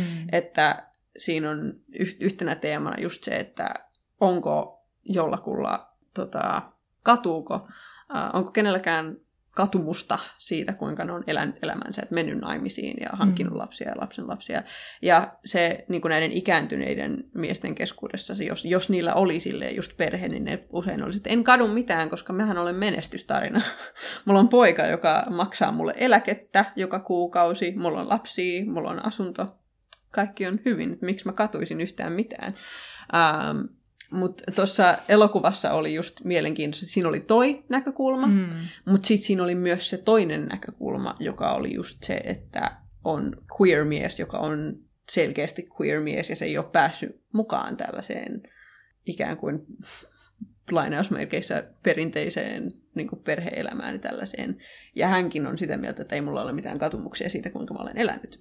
Mm. Et se oli tosi mielenkiintoista tavallaan nähdä niinkin silleen kiinalaisesta tai niin kuin hongkongilaisesta perspektiivistä mm. niin kuin ikääntyneen queer-ihmisen kokemusta. Ja siinä oli mun mielestä erityisen hienosti myös yhteisö. Et siinä oli kohtauksia, jossa tämä Hoi äm, käy vertaistukiryhmässä, että se tapaa muita tällaisia homopaappoja, ja ne on jotenkin, nekin on vaan niin silleen, ne kohtaukset, jossa ne kokoontuu, ja ne puhuu esimerkiksi siitä, kuinka ne yrittää kampanjoida, että ne sais äh, sateenkaariystävällisiä vanhainkoteja. Ah, niin, totta. Ja ne keskustelee siitä, ja siinä on, niin kuin, vaikka sitä, niitä on vähän vähemmän siinä, niin siinä on upea kirjo niin kuin erilaisia näitä hahmoja siinä niin kuin niiden vertaistukiryhmässä. Mm-hmm. Ja sitten siinä on tietenkin se kontrasti Hoin ja Pakin välillä. Että Pak on just se mies, joka on silleen, mulla on perhe, mulla on poika, joka antaa mulle rahaa joka kuukausi, mä voin mennä eläkkeelle. Kaikki, niin kuin, miksi mulla olisi mitään katumusta mistään, mä voin jatkaa elämääni näin, kunnes kuolen. Ähm, mm. Ja sitten on Hoi, joka erosi vaimostaan kauan sitten, ja vaikka hän ei ole tullut kaapistaan niin kuin aikuiselle pojalle ja hänen perheellensä, jotka asuu hänen kanssaan, niin hän silti ei niin kuin, koe itseään silleen onnelliseksi samalla tavalla. Niin, että et se, se rikkoi sen perheyhteisön, niin sit se ei, se ei Kyllä. sen takia ole samalla tavalla. Joo, ja hän, siis hän ei, hän ei niinku kokenut, että hän pystyisi olemaan siinä. Niin. Että se ei onnistunut tavallaan hänelle että samalla tavalla kuin Pak. Että Pakille niinku kuitenkin kelpasi se, että se niinku voi olla, että se voi salaa käydä kruisailemassa puistossa, että se oli sille ihan fine. Että vaikka, vaikka se silleen niin kuin, mm, se selkeästi niin kuin, koki hellyyttä ja rakkautta hoita kohtaan, mm. niin se oli hoille tosi erilainen kokemus. Mm, ja, niin, siinä on toi yksilöllisyys. Ja sitten tavallaan se on myös automaattisesti muuten vähän antikapitalistinen, mm. et koska öm, kun, kun eläkettä maksaa justeinsa omat lapset, Joo. niin sitten ainoa reitti siihen, että sulle maksetaan sitä on, että sulla on pakko olla lapset. lapset. Ja tavallaan just semmoisella pelkästään omalla työllä, joten se on automaattisesti se rakenne on justiinsa niin kuin joo, niin ydinperhe on niin kuin a must. Niin. Um, et, et. Joo. Ja siis ylipäätään se oli vaan tosi, tosi kauniisti, nätisti kuvattu ja valaistu. Um, mm-hmm. Ja spoileri! Siinä on, se elokuva päättyy tosi surullisesti, mutta tosi kauniisti tavallaan siinä, että vaikka Puck on niin kuin, jättänyt hoin, että se on mm. lähtenyt ja palannut perheensä luokse, niin se, siinä on hetki, kun siis Hoi on myös tosi kristitty. Sen, sen poika on kristitty, sen poika on käännyttänyt sen kristityksi. Ja sillä on jonkinlainen usko Jumalaan. Ja siinä on hetki, jolloin se yrittää antaa pakille ristiä lahjana, että tämä suojelee sinua. Ja lopulta Pak antaa sen sille takaisin ja on silleen, että mä en, mä en tarvitse tätä. Ja Hoi on silleen, no miten mä tiedän, mistä mä löydän sut sen jälkeen, kun me kuollaan ja se on tosi sydäntä särkevä hetki. Mutta sitten siinä ihan lopussa, vaikka Pak on ikään kuin kieltänyt tämän um, uskonnon, mm. niin, ja se on jättänyt hoin, mm. se menee kirkkoon. Se menee kirkkoon, se istuu siellä kirkossa, ja siinä on vaan niin ihana montaasi, tai siis surullinen montaasi, että kun se istuu siellä kirkossa ja se katsoo sitä ristiä, niin siinä on montaasi niistä paikoista, jossa se on ollut hoin kanssa.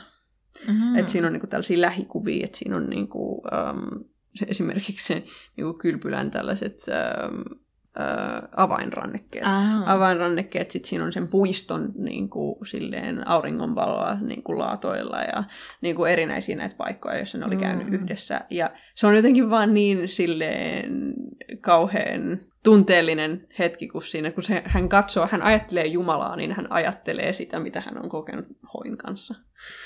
Oh. ja se on tosi sydäntä särkevä, mutta myös tosi kaunis hetki siinä elokuvassa. Et se on vaan... Toi mun mielestä tiivistää myös ton elokuvan tunnelman aika hyvin. Et se on silleen melankolinen, mm. mutta tosi kaunis kuvaus sille ikääntyvien ihmisten tällaisesta niin kuin näkemyksestä, miten, niin kuin elämän katsomuksesta ja mm. niiden eroista, mutta sitten kuitenkin siinä, kuinka ne voi löytää rakkautta toisissa. Että joo, haluan, haluan vielä kerran vaan mainita, että Ben Yuen, joka näyttelee hoita, on vaan niin käsittämättömän hyvä tässä. Mä katsoin tätä elokuvaa ja tämän tyypin niin kuin, silleen mikroilmeet ja se tapa, jolla se niin kuin, kehollisesti näyttelee, on vaan fantastista. Se on niin hyvä. Mutta... Täytyy, täytyy itsekin kyllä tsekata toi. Kannattaa kyllä. Se on, se on... Sekin on sellainen leffa, että jos olet silleen emotionaalisesti vakaalla päällä, niin tämä on, se on oikea päivä. Mutta joo, se oli mitä halusin siitä sanoa ja sit sun, sun Mä päätän vielä Wavesiin, um, joka on Trey Edward Schultzin elokuva. Sen päänäyttelijänä on Kelvin Harrison Jr. sekä Taylor, Taylor Russell.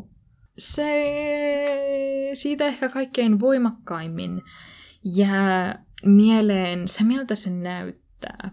Se on, se on siis tarina tota, tota, nuoresta, muistaakseni collegeissa olevasta tämmöisestä painia, pain, nuoresta miehestä, joka harrastaa painia vähän väärä, väärä sana. Mm. Se ennemminkin se yrittää niin kuin jopa ehkä mennä ammattilaiseksi, joo, joo, joo, okay. että se on niin kuin tekee vakavasti sitä.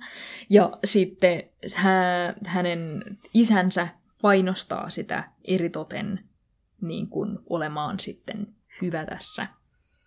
Öö, ne on musta perhe, mm. ja sitten tätä isää, jonka nimi on Ronald, jota esittää Sterling K. Brown, mm. äm, sanookin sille tota, tota, Tyler-pojalle, että meillä ei ole varaa olla keskivertoinen, mm. että sun täytyy olla loistava. Ja, ja. ja sitten se, että sen täytyy olla loistavuus, tulee ihan, on ihan tietenkin hillitön paine sille. Ja tässä se paine tuntuu sen koko äm, elokuvan alkupuoliskon ja sitten keskivaiheessa tai keski, noin keskikohdassa tapahtuu jotain, että sen, tota, tota, se elokuva on aluksi laajakuvassa, sitten siinä keskivaiheessa tapahtuu jotain kamalaa, ja sitten se muuttuu semmoiseksi niin television muotoiseksi Ahaa. neljöksi, koska maailma alkaa tuntua ahtaalta. Aha, okei, okay. yes, tykkään heti. ja sitten se pikkuhiljaa siitä taas palaa mm. laajakuvaksi, mutta Öö, ja ei, ja, mutta ei edes entisen laajakuvaksi, vaan semmoiseksi, kapeaksi ja pitkulaiseksi mm. laajakuvaksi, mm. ja sitten vasta sen niin kuin, koko näytön kokoiseksi. Että mm. siinä pelataan sillä näytön koolla hirveän kiinnostavasti. Mm. Ja öö, tämä Tyler, se kokee hirveästi painetta, ja sitten se päätyy loukkaamaan olkapäänsä. Mm niin, ettei sen oikeasti sen painiura on oikeastaan ohi sen niin kuin, loukkaantumisen jälkeen. Mutta sitten se ei halua myöntää sitä, mm. ja sitten se vaan nappaa pillereitä. Uh. Sitten tässä on niin kuin, tämä tää, silleen, turhan voimakkaiden pillereiden ongelma, ja sitten ah, se käy, käy, käy bilettämässä siitä huolimatta kavereiden kanssa ja on, on niin kuin aik sekaisin niiden pohjalta. Vähän just turhan sekaisin, koska periaatteessa se, se tarkoittaa, että sen tseka käyttää. Mm. Ja se, se näytetään hirveän use, upeasti, koska se ennen kaikkea näytetään visuaalisesti ja musiikilla. Tässä on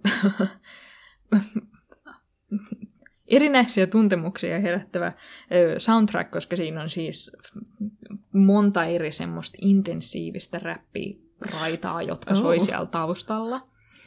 Ja että se tavallaan kuulostaa silleen, että tässä täs nyt on vaan joku laittanut lempibiisinsä soimaan. Mutta sitten niistä kaikista tulee läpi ja lähes joka hetkessä semmoinen, että basso on pistetty vähän turhan korkealle. Mm. Ja se basso on ihan hirveän painostava. Mm. Ja se, sen, et, se painostus, jota tämä Tyler kokee, niin tulee sen musiikin mukana Jaa. nimenomaan sen basson kautta. Että aina siinä ei ole, vaikka siinä jos sitä räppiraitaa, siinä voi olla vaikka vaan se basso.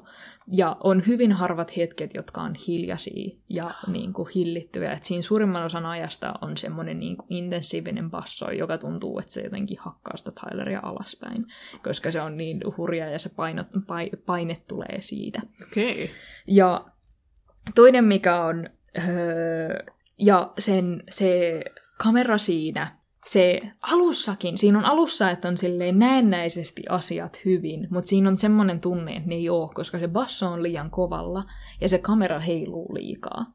Et se bilettää kavereidensa kanssa ja mikä periaatteessa Juno näyttää semmoiselta ihan, ihan kivalta, koska siinä on vaan nuoret silleen jee. Ja sitten mä pohdin, että onko tämä semmoista nuoruuden niin kuin vaan vähän, että on vähän sekavaa, mutta sitten siitä toisaalta se tuntui koko ajan kauhean painostavalta, mm. että siinä just se musiikki ja sitten se liian heiluva kamera toi siihen aina joka hetkeen semmoisen pienen painostuksen. Okay. Että niin kuin ne onnelliselta aluksikin vaikuttavat hetket, toisaalta niissä on semmoinen tunne niskassa, että, että tässä on jotain pielessä. Mm. Ja sen värimaailma on ihan tosi silleen tunnistettava. Siinä ö, alkupuoliskolla se värimaailma on voimakkaan sinipunainen. Tai itse asiassa se alkaa sellaisesta niin kuin pinkistä ja, se, ja sininen, mutta mutta mut sitten vähän vaaleampi ja pikkasen turkoosiin taittuva Mm. sininen. Ja sitten se siitä muuttuu sellaiseksi, että se on niin kuin sellainen, no, sireenien ö, sininen ja Mm. punainen. Että se on tosi intensiivinen ja tosi voimakas. Ja se on niin voimakas, että se on semmoinen, jotkut huoneet on kokonaan punaisia esimerkiksi. Mm. Et siinä on bilekohtaus, jossa joku huone on kokonaan punainen. Niin kuin silleen valaistu punainen? Vai Valaistu Niin kuin... punainen, et, ja se on ihan, ja se on, se on niinku just semmoinen sireenin punainen, okay, joo, punainen. joo, joo. ja sitten se on valaistu tarkoituksella sellaiseksi. Tietenkin siinä on ajatus se, että periaatteessa se voi olla tollanen, koska ne on bileissä, jossa on Joo, pimeätä joo. ja muutenkin se musiikki ja niin kuin valot on omanlaisensa. Mm. Mutta sitten sen on, se, si, siinä se kyllä merkkaa sitä, että jotain pahaa tapahtuu tuolla ja tämä ihminen on tehnyt minulle väärin ja sen sellaista. Öm, Mutta se, että ne just se kaikki, kaikki värit ja äänet tuntuu painostavalta ja ne värit on tosi intensiiviset ja tosi pahat. Se, se, se on välillä vähän silleen melodramaattinen joissain niissä hetkissään siinä alussa, mutta mä nautin vaan niin kovasti näistä visuaalisista ja siitä, miten se on näytetty. Se, se ei varmaan ole ihan kaikille, mutta hirveän hyvä. Ja sitten tämäkin on tavallaan empatiasta, Mm. tai siitä, siitä, kun ei ole empatia osittain. Koska se niin kuin, musta tulee kaikkein parhaiten näillä visuaaleilla, mutta sitten tietenkin siinä on myös hahmoja, jotka puhuvat keskenään. Mm. Öö, ja tältä perheeltään, kun selviää, että Tyler on esimerkiksi loukannut sen olkapään, niin se isä katsoo ennen kaikkea silleen vähän vihaisesti sitä. No. Ja niin kuin just, ei silleen surullisen pettyneenä, vaan ennemminkin vihaisen pettyneenä. Mm. Öm, ja se ei, se ei oikein tunne löytämänsä tukea keneltäkään. Siinä on ainoastaan yksi hetki, missä tota, tota, joku sanoo silleen, että, tai sen sisko sanoo silleen, että se on ihan okei, ei se mitään, että joskus, joskus on tällaista. Öö, kun se on, tulee bileistä vähän humalassa Mm. himaan. Öm, sitten tapahtuu kamala juttu siinä keskellä elokuvaa. Ja sitten se Tyler vaihtuukin, että se kerrotaan sen siskon näkökulmasta. Aha, okei. Että sitten sit siskosta tuleekin se päähenkilö siitä hetkestä eteenpäin. Ja sitten se kuva muuttuu sellaiseksi kapeaksi, Mm, koska okei. sen siskon maailma tuntuu kauhean ahtaalta ja kaposelta. Ja siellä taas on aivan eri värit. Että kun Tylerilla oli intensiivistä punasta ja sinistä, niin sitten täällä on semmoinen 70-luvun valjahtanut, kulahtanut, sinertävä vihreä, mitä näkee ikivanhoissa uimahalleissa. Ah. Ja se, se on niinku sen se sininen. Ja sitten se sen niinku punertava on ehkä lähempänä vähän oranssia tai semmoista valjua keltaista. Mm. Ja sitten ne pikkuhiljaa taas muuttuu semmoiseksi niin kuin, öö, voimakkaammaksi siniseksi. Ei tummaksi, mutta vaan semmoiseksi vähemmän valjahtuneeksi. Mm. Ja se, no niin, valjahtaneesta keltaisesta semmoiseksi intensiivisemmäksi oranssiksi. Ja, Mm.